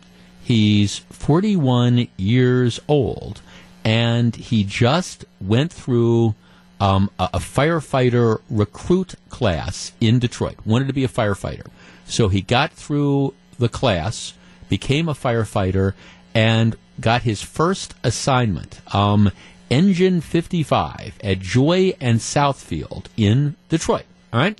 Now there is a tradition in the Detroit Fire Department that when you get your first assignment, what you do is is you bring you bring a gift. Typically, you bring something to eat for for the group. Um, historically, it, it's donuts, I guess, is what they say. But but people bring all sorts of things. So he shows up on his first day. Now he's, by the way, he is white, and the makeup of this particular engine company is predominantly African American. So he shows up on on his first day, and he has a watermelon. Brings a watermelon and has a, a pink bow on this and, and he brings it. And this is what he brings in, instead of of donuts. And then he's on he's on probation. He brings this watermelon wrapped in pink ribbon. Um, the the again the the fire the engine company is largely African American, um, and a couple of the firefighters be, become offended. Now this guy says, oh, "Look, this it wasn't a joke." and I didn't mean to offend fellow firefighters. This is, I, I mean, this this is the tradition. Um, the tradition is that you bring you you bring food, and I, I thought everybody would like watermelon. I brought a watermelon. That's what he says. Um, the fire chief, the fire commissioner, has now fired him. Said, okay, you're you're gone. He said that uh, there is zero tolerance for discriminatory behavior inside the Detroit Fire Department. They say um, this guy, this probationary employee, engaged in unsatisfactory work behavior, which was deemed offensive and racially insensitive to members of the Detroit Fire Department. It was determined that the best course of action was to terminate the employment of his probationary employee. Um, the firefighter says, I, I didn't mean anything I didn't mean anything by this. It's just I, this is what I was doing. Now, a number of African American members of his graduating class, and I'm, I'm looking. There, there's a picture, and it looks like, gosh, one, two, three, four, five, six, seven, eight, nine, ten, eleven, twelve. I'm looking at a picture of this guy who is white, um, surrounded by eleven African American members of his class. Um, they, they've all they've started defending him. I mean, they're they're going, hey, hey look, um, you know, th- he's an amazing dude. This was with good intentions. Our entire class is supporting him. This, especially us African Americans, and that's all that needs to be said. So the, his the people he graduated with said, this isn't a racist guy. This is just this was the tradition. He brought the watermelon. The head of the engine company apparently is also saying that the same thing that the whoever's in charge of that particular company is saying no I, I don't think he should have been fired either. Um, maybe he used you know bad bad judgment but you know I don't think he should have lost his job over bringing the watermelon. All right. 414-799-1620 that is the Accunet Mortgage talk and text line. All right. I understand we live in a world where there is there are there are racial stereotypes and, and situations like that. Here you have a white firefighter just got out of the firefighters academy. The tradition is you bring something for everybody to eat. He shows up with with a watermelon. All right. There doesn't appear to be any sort of evidence suggesting that he he intended this as as a racial slur. He says, "No, this isn't a joke. I just I thought everybody would like this. I got this big watermelon." Um, the engine company is predominantly black. Should he have lost his job by bringing this watermelon instead of, you know, two dozen donuts? 414-799-1620. That is the Accunet Mortgage talk and text line. My take on this, and feel free to disagree, is absent any indication that this guy was had some sort of racist intent, and there doesn't appear to be any, absent some indication that he you know, intended to insult the African American people, the folks that work at this fire company, I think, I think that this is, I think he shouldn't have been fired. I think this is a politically correct overreaction. Now, if you've got evidence that he intended to walk into his new engine company and racially insult the vast majority of the people that were there, well, that's a different story. But all he did was he brought he brought a watermelon. All right, 414 799 1620. What do you think? We discuss next. If you're on the line, please hold on. Should this have cost him his job, or is this political correctness run amok? We discuss. It's 1040. This is Jeff Wagner. 1043, Jeff Wagner, 620 WTMJ. I don't make this story up. Guy, 41 year old guy, gets out of the, the Firefighters Academy or whatever they would call it in Detroit. Gets his first assignment at an engine company. Um, the engine company is predominantly staffed by African American firefighters. The tradition is the first day you show up, you, you bring you bring some form of food. A lot of times people bring donuts, but sometimes people bring other stuff. This guy comes with a giant watermelon. All right, he says, "Hey, I, he likes watermelon. He brings watermelon." He has now been fired um, for being racially insensitive. All right, let's see. Lori says in Milwaukee, I'm confused. I'm white. Am I allowed to like watermelon or not? I may have to rethink all my picnics. Um, Matt says, Oh my God, enough is enough. I hope that uh, any African American folk don't bring any crackers to the firehouse because should they be fired as well? I mean, where where do you draw the line? Beth says obviously he wanted this job really bad and worked hard for it. Um, it would be stupid to walk in and make a racial slur, wouldn't it? Um, yeah, she goes on to, uh, and then Ben from Whitewater says, "Hey, I'm a 34 year old white male. Should I be offended every time brings somebody brings crackers to a party? I mean, this is absolutely nuts." Um, let's see another text. If he would have brought in chicken, watermelon, grape soda, I could maybe see how somebody could be offended. But this is completely ridiculous. Being racist is one thing, but using racism as a weapon is no good. Yeah, I'm. Um, um, let's see. I am a middle class, middle aged white American man. I would love it if someone brought in watermelon to work. Watermelons are delicious. Yeah, I, I mean, I wonder where where you draw the line. Okay, yesterday yeah, I hope my doctor's not listening to this. But yesterday we closed on our house. My wife had to go back up and go to work, so I wasn't going to see her last night. I decide I'm going to treat myself. I, I I have not had Kentucky Fried Chicken in a long, long time. I ran past this Kentucky Fried Chicken and, and got some Kentucky Fried Chicken and took it home and eaten it, eat it, eaten it. I'm I'm a middle aged white guy. you know, should I feel guilty about eating Kentucky Fried Chicken? And if there were a couple people at my house and I got a bucket instead of three pieces and I wanted to share it, I mean, is, is that racist? 414 799 1620. Brian on the west side. Brian, you're on 620 WTMJ. Good morning. Yeah, good morning, Jeff. Thanks for taking my call. Yes, sir.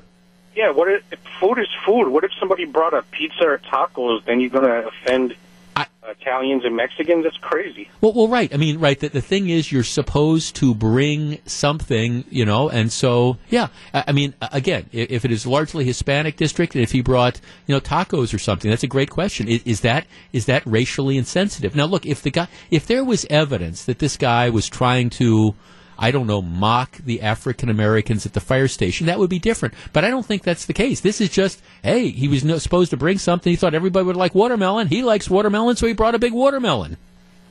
Exactly. No, I'm. I mean, see, and this is the frustration, frustrating thing that I have. There are, there is real racism in this world, and when you find real racism, I mean, it needs to be called out and it needs to be condemned. But at the same time, that this idea that we are going to actively look for racism. And that's why I was curious when the story broke, because apparently a couple people at the fire station were offended when he showed up with the watermelon.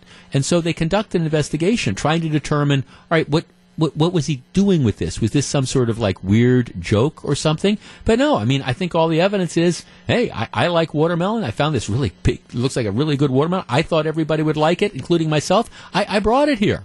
All right, and that's going to cost you your job. Let's talk to Rob on the north side. Rob, you're on 620. Yeah, hi. Thanks for taking my call. Hi, Rob. Um, I I am offended by the whole situation because he's costing him his job and possibly his career now because he's a new guy and he gets fired. Yep. Um, I think the country is getting out of hand with some of the racist uh, problems that we're having. Mm-hmm. Um, I don't have a solution, but it's like the national anthem uh, thing in football. It's just getting too carried away. Now they should have never protested on the national anthem because you know that re- mm-hmm. reflects so much on other issues. Yeah, well, I don't want to get too far. Thanks for the call, Rob. I don't want to get too far afield, but but but I mean this this to me is is a pretty simple sort of situation. I mean, again, I, I understand that there are that there are stereotypes out there, and I understand that maybe under certain circumstances, you know, you know, bringing a watermelon or something, you know, would really be an act of racism. I guess I, if I thought long enough about it, I, I could come up with one of those things. But I mean, I, I the way I look at this is I kind of, all right, if, if let us assume that this would have been one of the African American members of this guy's graduating class. And like I say, that that whole class is standing up for him. They're saying this isn't a racist guy. Um, if one of the African American members of the class had done the same thing and he had shown up with a watermelon, you know, would anybody be offended? And my guess is no, no, nobody would be offended. Everybody said, "Oh, hey, that's great. You brought a watermelon. People love the watermelon. Let, us have it. Looks like it's pretty good." I, nobody would have been offended. But because he's the white guy that shows up with that, it ends up costing him his job. And not, by the way, just costing him his job. But let's face it. I mean, this is getting national attention, and you know that there's going to be all sorts of people that are going to be talking about this. This guy is going to be labeled as a racist. This, my guess is, will make it impossible for him to be hired as a firefighter anywhere. Now, I'm not saying he's a probation, probationary employee. I am not saying that the Detroit fire chief didn't have for probationary employees you can let them go for any or no reason essentially. So i'm not saying that they, they didn't have the right to fire him. But i look at this story and candidly it just screams out that this was not the right thing to, to do um, you know, I mean, and again, the argument is, well, you know, it's you, you, you bring a watermelon to th- this situation, and there's zero tolerance for discriminatory behavior inside the Detroit Fire Department. Okay, fine, I I get that, I I get it. Um, you know, I get it. It brings the and you want to condemn discriminatory behavior. I, I mean, I, I'm with that hundred percent. But it's looking at what I would call benign behavior um, that that candidly, I, I think you, you, try to invent the situation, and it, it, sets. I think this sets the whole concerns that the, the people legitimately have about real racism. It sets it back because most people say.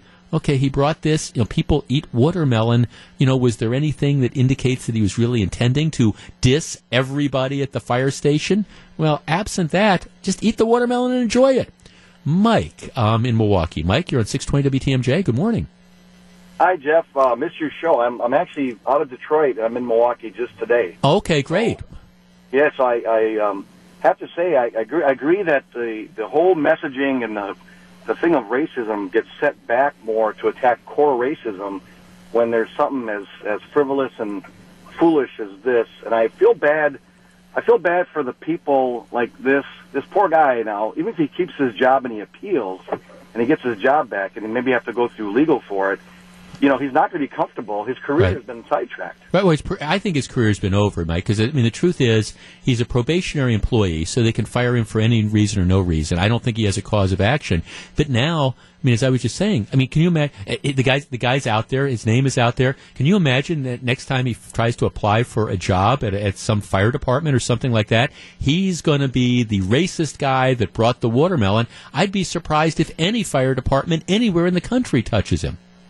Yeah, this, is a situation where everything that's going on with with racism, black and white, with uh, all the sexism things that are going on, with political things going on, is hypersensitivity is making us all a bit stupid out there. We have to calm down and be rational and be intelligent, and it's just lacking. Here's a case right now that this this should never have gone through the review process and passed through as a racist uh, action. Never should have gone through. Yeah, you know, it's. I, I, matter of fact, Mike, I was writing down what you just said. Hypersensitivity is making us stupid. you know, and I just, I, I, I actually, I, I, might steal that line from you because I, I, I agree completely. You know, thanks. I mean, that, that's exactly again what what it is, and. I, mean, I, I was interested to see. That's why I was. I kept looking at different aspects of the story because I kept trying to find out. All right, is there something more?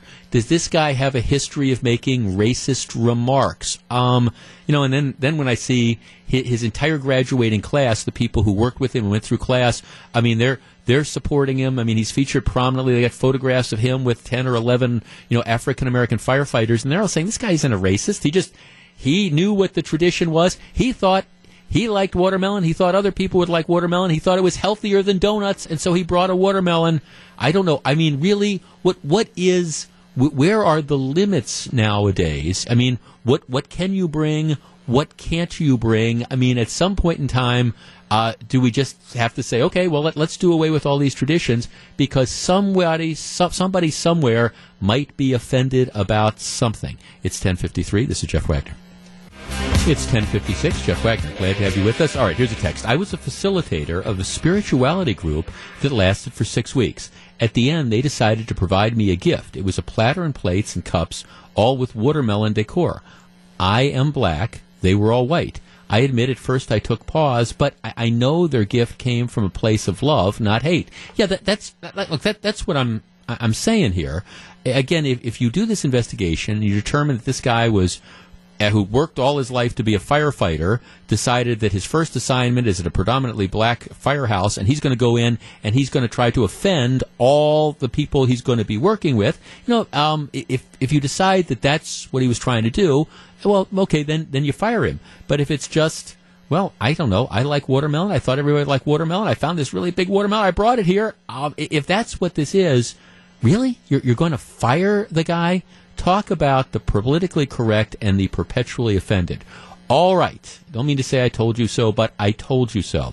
There's a federal judge in Madison, very liberal federal judge, who cracked down on on the state. This has been the th- this has been the whole idea. Oh, they're doing all these horrible things up at the um, at the, the, juvenile correction facilities um, up at, at Lincoln Hills. They're, they're holding these kids in solitary confinement. They're using pepper spray, and this is terrible. They're doing all these things. So th- there's this overriding order that says, okay, limit the use of solitary, limit the use of pepper spray, etc. Well, the problem here is you've got to work in the state of Wisconsin as a juvenile, trust me, to get yourself put in confinement. The people that are at Lincoln Hills, which is the school for boys, and Copper Lake School for girls, this is the worst of the worst. We're not talking about kids that were out there, you know, throwing toilet paper or something. We are talking about, in general, hardcore, dangerous people. Oh, how dare you say that they're 16 years old? Well, I'm going to say it.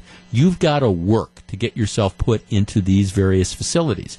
The problem now that has happened is after this judge came out with this order, a judge who probably really hasn't ever worked, matter of fact, I know, hasn't really worked with like dangerous juveniles before. Well, now the problem is once the dangerous juveniles, once the inmates found out about this, they started acting up even more. I mean, it's just horror stories about coming out about what these young offenders, these young hardcore criminals are doing. Um, one instance, an inmate threw a food cart at a guard's booth, breaking glass on a window. In another, inmates threw garbage cans at supervisors. One of them hurled a jug of apple juice as supervisors approached him. It's all these different situations. And now you have these people whining, well, okay, they're putting these kids in handcuffs and they're using pepper spray to get them to stop attacking guards. Well, no kidding. Again, this this was predictable when you've got federal judges who really have never worked a day in their life dealing with these types of situations, deciding, well, gee, I'm going to tell, and now nobody's condoning, you know, abuse of, of inmates there, and it is entirely possible that maybe they were using solitary confinement too much, whatever, pepper spray too much, but this idea that here, we're going to put restraints on the guards and then not be surprised that the inmates are going to act up, well, I tell you, once again, you could not pay me enough to be a guard at one of these quote unquote juvenile correctional facilities because the truth is you are in many cases dealing with hardcore criminals. It's 1059. This is Jeff Wagner.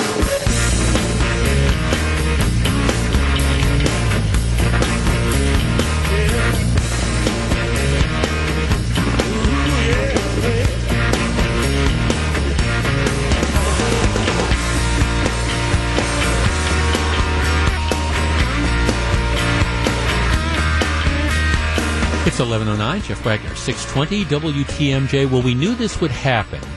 I'm a little surprised maybe that it has happened this quickly, but I want your reaction. All right, the tragedy in Las Vegas occurred, what, 10, 10 days ago? Nine or 10 days ago. It was Sunday night in, into Monday.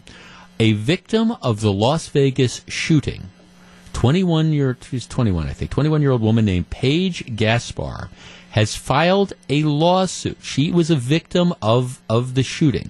Um, she has filed a lawsuit against the concert organizers, the bump stock maker, the estate of the shooter, Stephen Paddock, Mandalay Bay and MGM Resorts International. MGM owns Mandalay Bay. Her complaint. Now she was she was injured. She was she was shot in uh, in the rampage.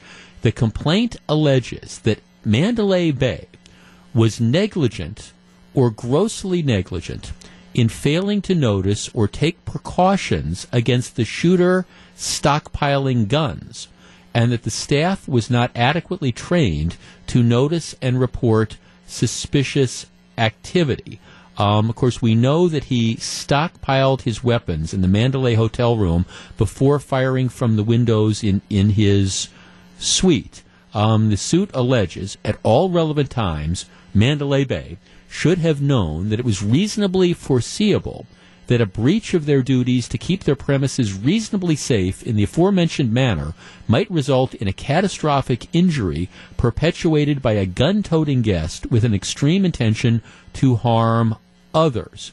Um, this is the first lawsuit, but it, but it's not going to be the last because the reality is, um, you and you learned this early on in law school that you, you can only sue you only sue people to the ability that to the extent that you can collect from them.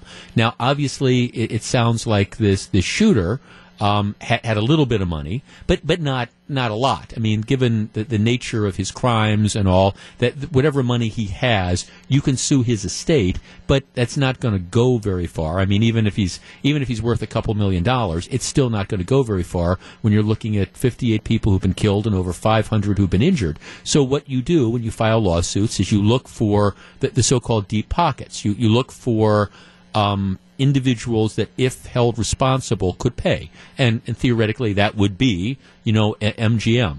Um, it is, I, I think. Um, so this is the first, but like I say, it's probably you know not going to be the, the last. Um, this is an effort to assign blame to again MGM, people that own the Mandalay Bay. This is an uh, effort to assign blame to them, saying that it's not just right to blame the shooter. What they should have essentially done is anticipated that somebody might do something like this and that they have had should have had better security measures in place to stop this guy from bringing a bunch of guns up there.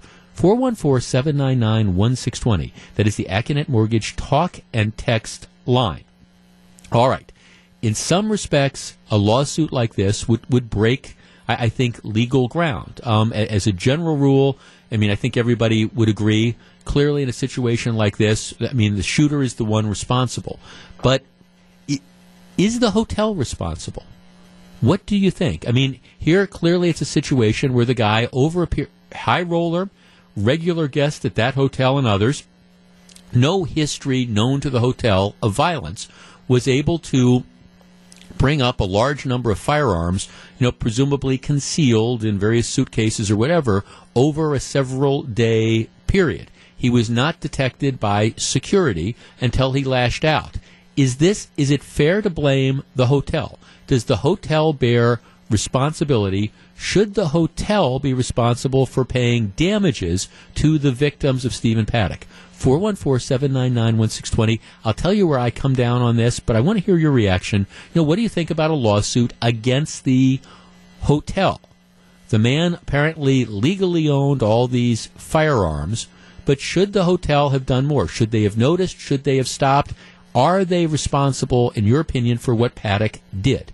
We discuss next. If you're on the line, please hold on. It's 1114. This is Jeff Wagner, 620 WTMJ. It's 1116. Jeff Wagner, 620 WTMJ. A Wisconsin boy has been banned from trying out for a girls' dance team, and now the case heads to court. Is this discrimination? You can weigh in today during Scaffidi and Billstedt. Be sure to tune in, 1235. All right, here's the story. It was inevitable. I just, I'm a little surprised it happened this quickly. You had the, the tragedy in Las Vegas, which was Sunday night, 10, week ago Sunday, so 10 nights ago. One of the people, one of the 500 people who was shot, has now filed a lawsuit against the estate of the shooter, obviously, but also against a number of other people, most notably Mandalay Bay and the MGM company that owns Mandalay Bay. And the argument is they were negligent. Um, they should have anticipated that somebody like Paddock, high roller, would smuggle a whole bunch of guns into his room and then shoot down on the concert. And by not having adequate security, not checking out what was in the various bags. Um, they were in fact responsible, and they should pay her for her injuries. 414-799-1620. Let's talk to, uh, let's start with Peter in Kenosha. Peter, you're first. Good morning. Uh, yes, I, I think they should have done more. Uh, ever since uh, the police shooting in Dallas, where you had a crowd and you got a guy shooting, ever since Manchester bombing, uh, ever since someone got rolled, run over uh, in Charlottesville, uh, things should have been done. Look at three nine eleven. Now look at look at us now. Uh, what's going to happen? Those things are going to be put into place. But even the promoters, I mean, a large large crowds we have to get in our mind now in America will attract the people who want to injure us. So all those people she's naming, I mean, I, if I was her, I would even name the people that was next door when the fire went off and not call 911. No one heard glass break, so there's a lot of negligence here. Uh, and, and I think she's going to win. I, would she win all of it? But I, I just think she's going to win some of it. Um, yeah, I guess um, my, I guess my question, um, my my question would be, is this then the new is this then the new standard? I mean, is it fair to say to the hotel that they should have had to anticipate this? I mean, do you think something like this is foreseeable? Yes, y- yes, 9/11. 9/11. Before you would get through the airport in 5 minutes, you can bring your whole family in to where your where the gate is. That has changed. It's 2017. Unfortunately, this is the world we live in. We're always reactive, not proactive. This is what this is the new norm, sadly to say, and I think Bill O'Reilly put it put it best. I mean, so uh, this is the world we li- we living in. We, we we just got to. Uh, uh, you know, I lived in I lived in Africa, and they always had guards in schools. Mm-hmm. Always had them, and these are some of the place, safest places in, in in Africa that have these places. But we're always reactive. But in 2017, it shouldn't be that way. With what we've seen in the last few months, no, they should have done more. And I and I'm just talking about the just just and see another thing too in Vegas. What, whatever what, you know, what happens in Vegas stays in Vegas. So people are not out there to see what you're doing anyway. Right. right. you No. want to hide something, do something. That that's that's the that's the uh, model in Vegas. So it, it, it, it it's easy to get away with it. Yeah, I get. I, well, I mean, let me. Thanks for copy. I, here, here's the thing. I mean, I, I just, I, I understand that you, you go back and, and you look at things with hindsight, and I mean, I, I think it's it's a fair question. All right, you know, it, it- would would somebody have noticed this? But that's different than saying that you're liable. I mean, I guess I look at this and say, all right, keep in mind this wasn't even a crime. First of all, it's I don't think it's illegal to bring guns in. Now, obviously, if if they had known that this guy had this arsenal that was up in the room, they would have probably done something. But but at the same time, I, I don't know. Um, what what are the hotels supposed to do moving forward? Are the hotels supposed to say, all right, you know, we've got you know long-standing guests here, and we're going to come up and we're going to have security go through people's bags, you know, ev- every day. Now, I guess if the security video comes out and they show this guy, you know, hauling rifle after rifle out of his trunk and, and bringing it up, okay, maybe that that's a, a factor. But in, in all honesty, uh, again, I, I think it's fair to say that maybe some of these hotels moving forward are, are going to end change. You know, end up. We're always fighting yesterday's war. They're going to end up like changing some of their security procedures, and we're we're all going to have to uh, again, you know, pay more attention to this. But uh, but you know, we're, we're again, were the airlines liable? Because you know you had the uh, the nine one one terrorists who were able to you know the, the 9-11 terrorists who, who were able to bring in box cutters. I mean, it, at some point in time, and look, my my heart goes out to this woman and, and to all all the victims. And I think it's perfectly fair to go ahead and turn around and, and obviously you sue the estate of the shooter. But in this case, in many respects, you know, the, the hotel is a victim as well. Not a victim in the sense that they were shot or anything like that. That Mandalay Bay, this is going to kill their business. You know, this is going to kill their business. And maybe people will say, good, they should have done a, a lot more. But I don't know. At, at the same time, how much more anticipation do you think that they should have had? Um, let's see, we have a text here. Careful what you wish for. If she gets a settlement, then every hotel go through every single person person's bag one by one as they check in. At the same, the same goes for airports and all transit. People do not want the inconvenience of their time, but they want to be protected. I mean, see, that's that really is you know the the balance, you know, of this. Now, one of the things that I think might be interesting is the, the, the six minute gap that is now emerging. My understanding is the Am- Mandalay Bay people are saying, well, we're not sure that we agree with this. Remember, eh, the original timeline that the Sheriff's Department came out with said the shooter had started firing when a security guard then confronted him in the room and then he shot at the security guard, wounded him, and the guy retreated. The new timeline is that a security guard was shot um, and, and wounded six minutes before the guy started shooting. And this remains one of these big questions. What happened during you know those six minutes when you know you've got an active shooting situation if that in fact is true and i'm still not sure that we know for positive you know what happened but you know if you're trying to say okay the hotel should have done more if you've got an indication that gee there's a guy with a weapon that's capable of firing like a machine gun who's fired on a security guard in the hall, you know, what happened during that six minutes. Now, that might be a basis. But to tell you, tell you the truth, just this idea that, okay, we're going to sue the hotel because somebody checked in to the 32nd floor and then ended up shooting out the window, that, I think, whether they win or not, I don't know. But I, I think that that's a, I think that that's tough. Let's talk to Tom. Tom, you're on 620 WTMJ. Good morning. Hi. Thanks for taking my call. Yes, sir. First caller just drove me nuts. You can't. What's what is odd about somebody checking into a hotel with a suitcase?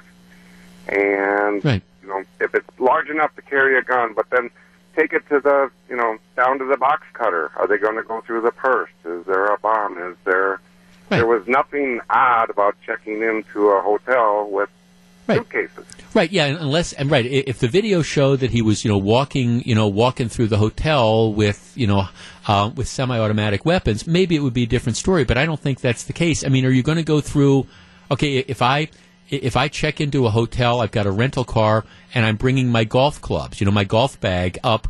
Um, or there's I'm there with two or three guys, and we're all staying in a suite or something, and we've all got golf bags up there. Are they supposed to go through the golf bags to make sure there's not an AR-15 in there as opposed to you know golf clubs? Where do you draw or the line? or a guitar case, or Yeah. a snowboard case, or Yeah, I yeah, I, I mean, thanks. I, I'm with you, and again, I, I- my heart goes out to this gal. I mean, uh, to all the victims, uh, obviously, of, of this situation.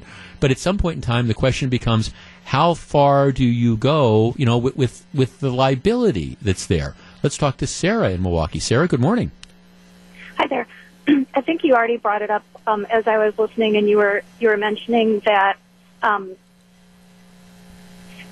how how could the hotel be liable for something like this? And I was thinking about I hate to bring it up, but the the other shootings that have happened across the U.S. and, for example, at some of the, for example, Virginia Tech or um, some of these other institutions. Now, did they have lawsuits filed against them? I was just curious. I, I don't. I don't believe so. I mean, right, I, right, right. I mean, the, the the person that's responsible for this is is the shooter, and I guess. I mean, I understand that.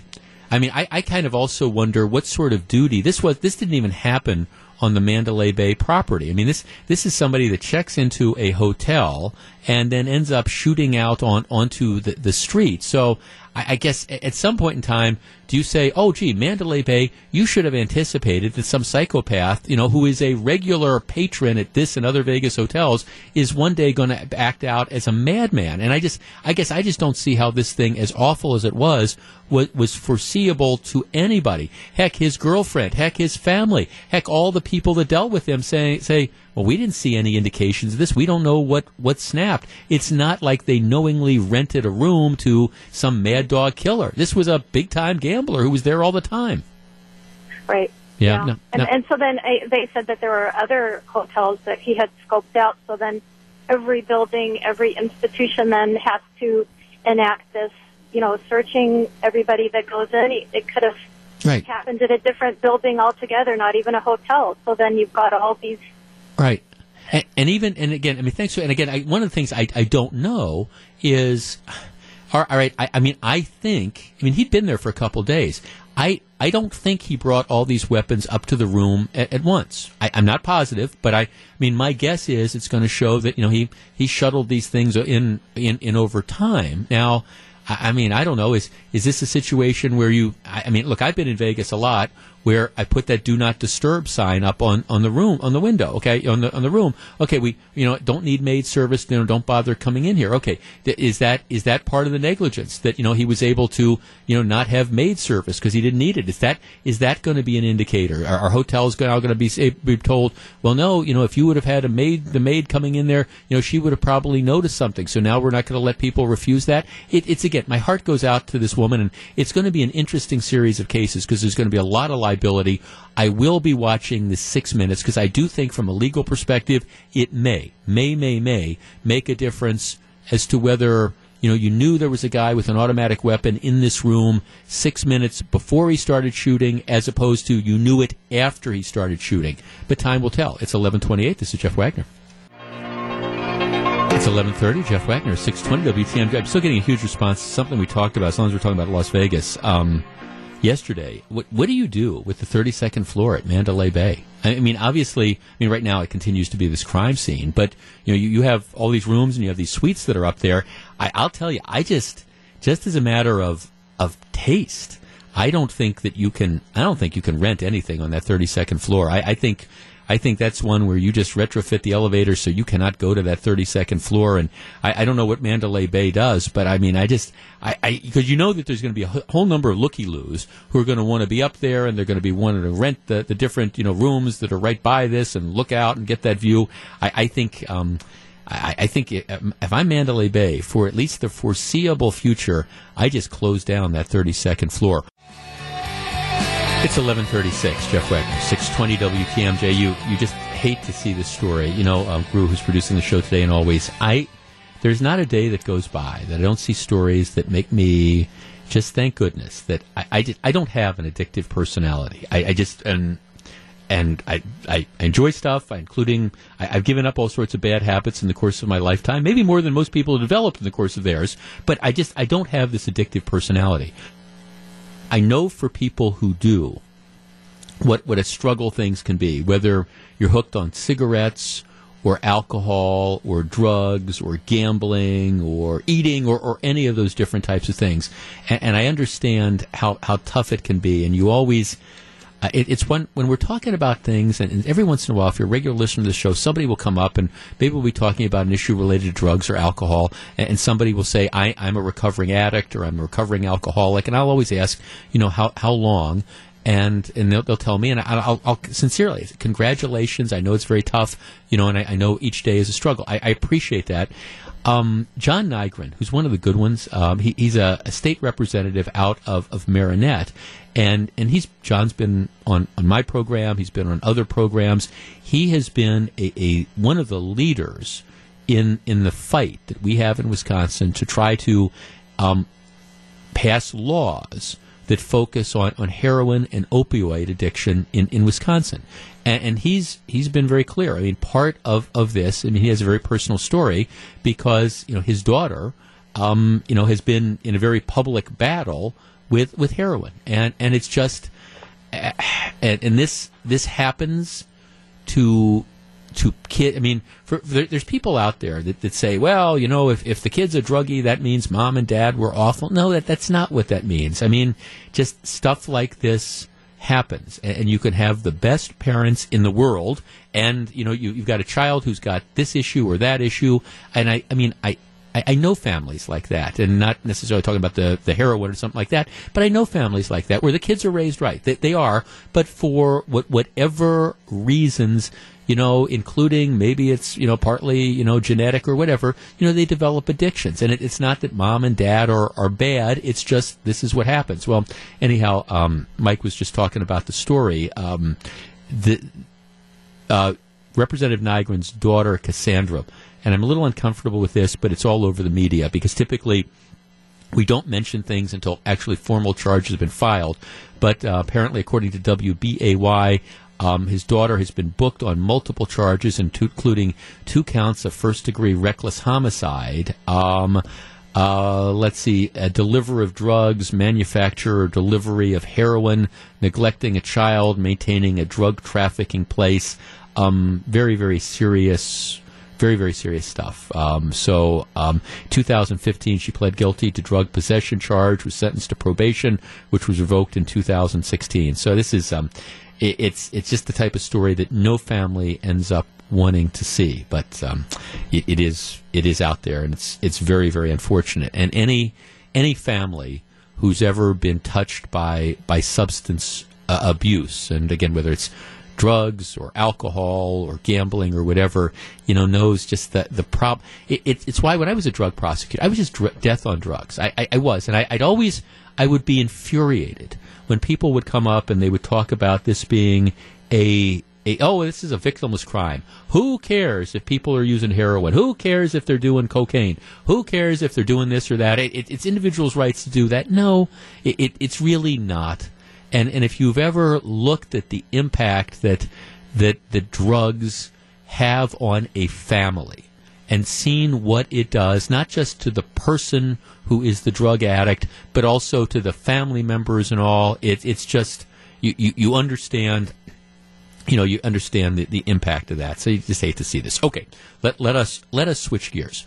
Last year, now, Gru, you were not producing the show last year, but last year, the topic du jour, the, the cultural topic that would not go away, was was bathrooms. You know, what bathrooms in school. You know, if you have the, the transgender student who was, uh, if you had the transgender student who, who didn't feel comfortable, the boy who identified as a girl um, didn't feel comfortable in the boys' restroom or in the boys' locker room, even though he, she had like boy parts, should they be allowed to use the girls' restroom? That, that was the issue that dominated the scene, including elections. This year, the, the cultural issue that is dominating the scenes is the national anthem stuff. Now, like I say, I think I think this whole thing had jumped the shark. I think it was going away. I, yeah, there were a handful of people who were still protesting, but I think it was all over until a couple of weeks ago, President Trump decided to inject himself into this, talking about how I'd fire the SOBs or, or whatever. And that then, again, politicized this and everything ramped up. So then you had a lot of people who were protesting, and I don't know, you know, I, again, I don't know what a lot of these protests were aimed at, but I know what happened after the president decided to get involved in this is a lot of people said, okay, this is going to be this political statement, and we were again off to the races. Now you have the last controversy. You have Jerry Jones who's saying that, hey, um, my guys, you know, I want you to stand. I, I, don't want this. You've got the Miami Dolphins owner who is saying, okay, no more protests on the sidelines. If you're not going to stand during the national anthem, just stay back in the tunnel. Just, just don't be on the sidelines. Um, now it, it's starting to take off. Roger Goodell, who is the commissioner of the NFL, and the owners of the NFL, I think, are starting to realize that this this issue is hurting their business. And you know, it, it's one thing to okay, we want to stand with the players in the show of unity, but it, it's another thing when it starts hurting the bottom line, and and, and they are. So um, Roger Goodell, who had previously said that he thinks the players had a right to voice their opinions, is now coming out and saying, okay, well, I, I think enough is enough, and that I think everybody should stand for the national anthem. Um, here's what he said in a letter that was sent to owners yesterday. Like many of our fans, we believe that everyone should stand for the national um, anthem. He says, look, the league cares about issues the players are trying to highlight, including social injustice and police brutality. But the controversy over the anthem, this is Goodell writing, is a barrier to having honest conversations and making real progress on the underlying issues. So what he's saying is the owners have a meeting next week, and I, I think what's going to happen is they're going to implement a rule saying you got to stand on on the sidelines. Um, now, whether the Players Association will go along with that or how, how it plays out is, is yet to be decided. But let's tee this up. 414 799 1620. That is the Accunet Mortgage talk and text line. The owners now appear, appear to be willing to jump in and say, okay, this, this has gone on long enough. and they're ready to apparently make a rule which says if you're on the sidelines during the national anthem, we want you to stand. No more of this kneeling stuff, no more of these protests. Are the owners and the NFL commissioner, whatever their motive may be, are they finally doing the right thing? Should they implement a rule? 414 799 1620. That is the Accunet Mortgage Talk and Text line. My answer absolutely. And I think they should have done it last summer before this controversy was predictable, it was foreseeable. Maybe they didn't anticipate that the president was going to wade in on this and make it as political as it's become. But I think the NFL owner should have de- dealt with this last summer. Um, but still, better late than never. 414 799 1620. It's 1144. What do you think? We discuss next. It's 1147. Jeff Wagner, 620 WTMJ. Your generosity has helped our WTMJ Cares initiative raise hundreds of thousands of dollars in recent years for causes close to the heart of many in the community. Now you have a chance to help out children with emotional or physical needs who find therapy and healing on horseback Rides and Reins Therapeutic Riding Center in the town of Polk is in danger of closing its doors without our help. Go to WTMJ.com for details and keep listening for more information on this remarkable cause and what you can do to help keep it alive through WTMJ Cares, sponsored by First Bank Financial Center. Let's talk to Dennis and Racine. Dennis, good morning.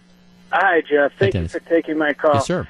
Uh, the way I look at this is you know, the horses are already out of the barn on this, and I, I think Roger Goodell should have been proactive from day one when the hmm. players were doing the shenanigans. I, I would have done it last year. You, you after the Colin Kaepernick thing, if they would have done this during the summer, it would have been quiet. It would have just it would have been maybe a, a half day story and it would have been over. But they didn't, and now it's a huge cause celeb. Yep.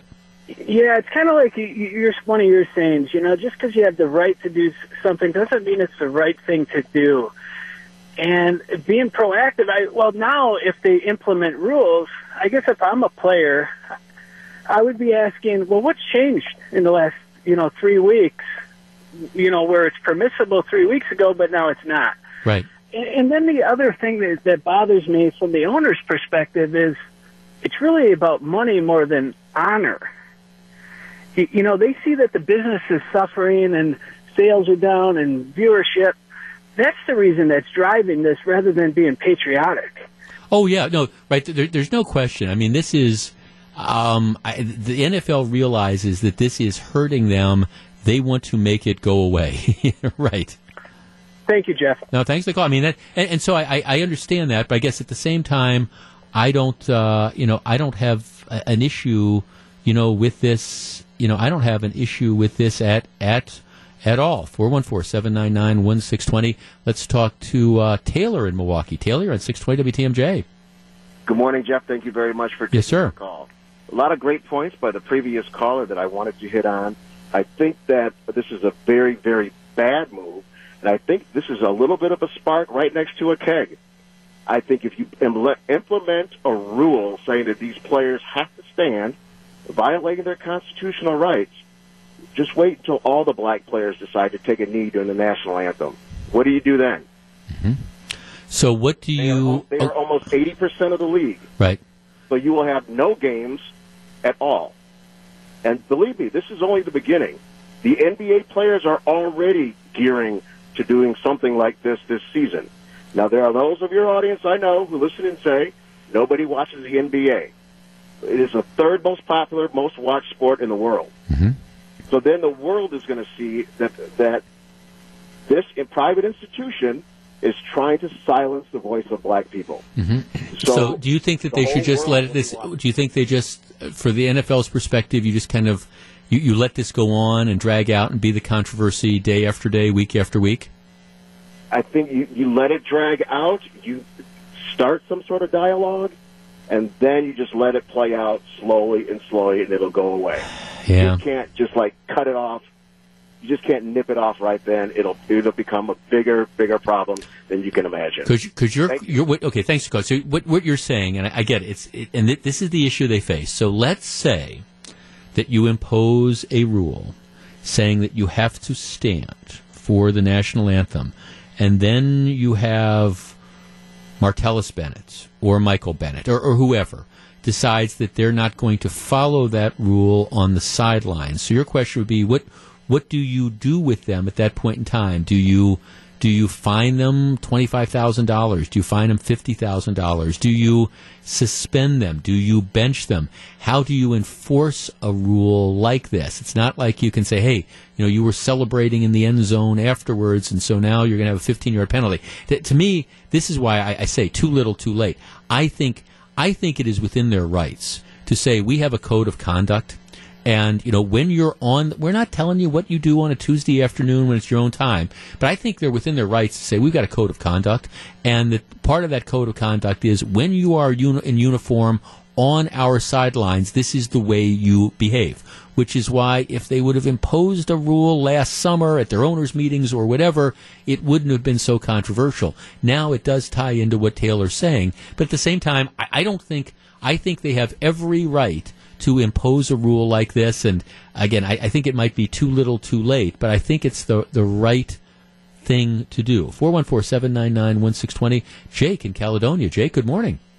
Hey, Jeff. I think it's never too late to do the right thing. Mm-hmm. Uh, I agree they should have done this last year. He sat on his hands, uh, Roger Goodell. And I said last year I would not watch any more games till they made this a rule.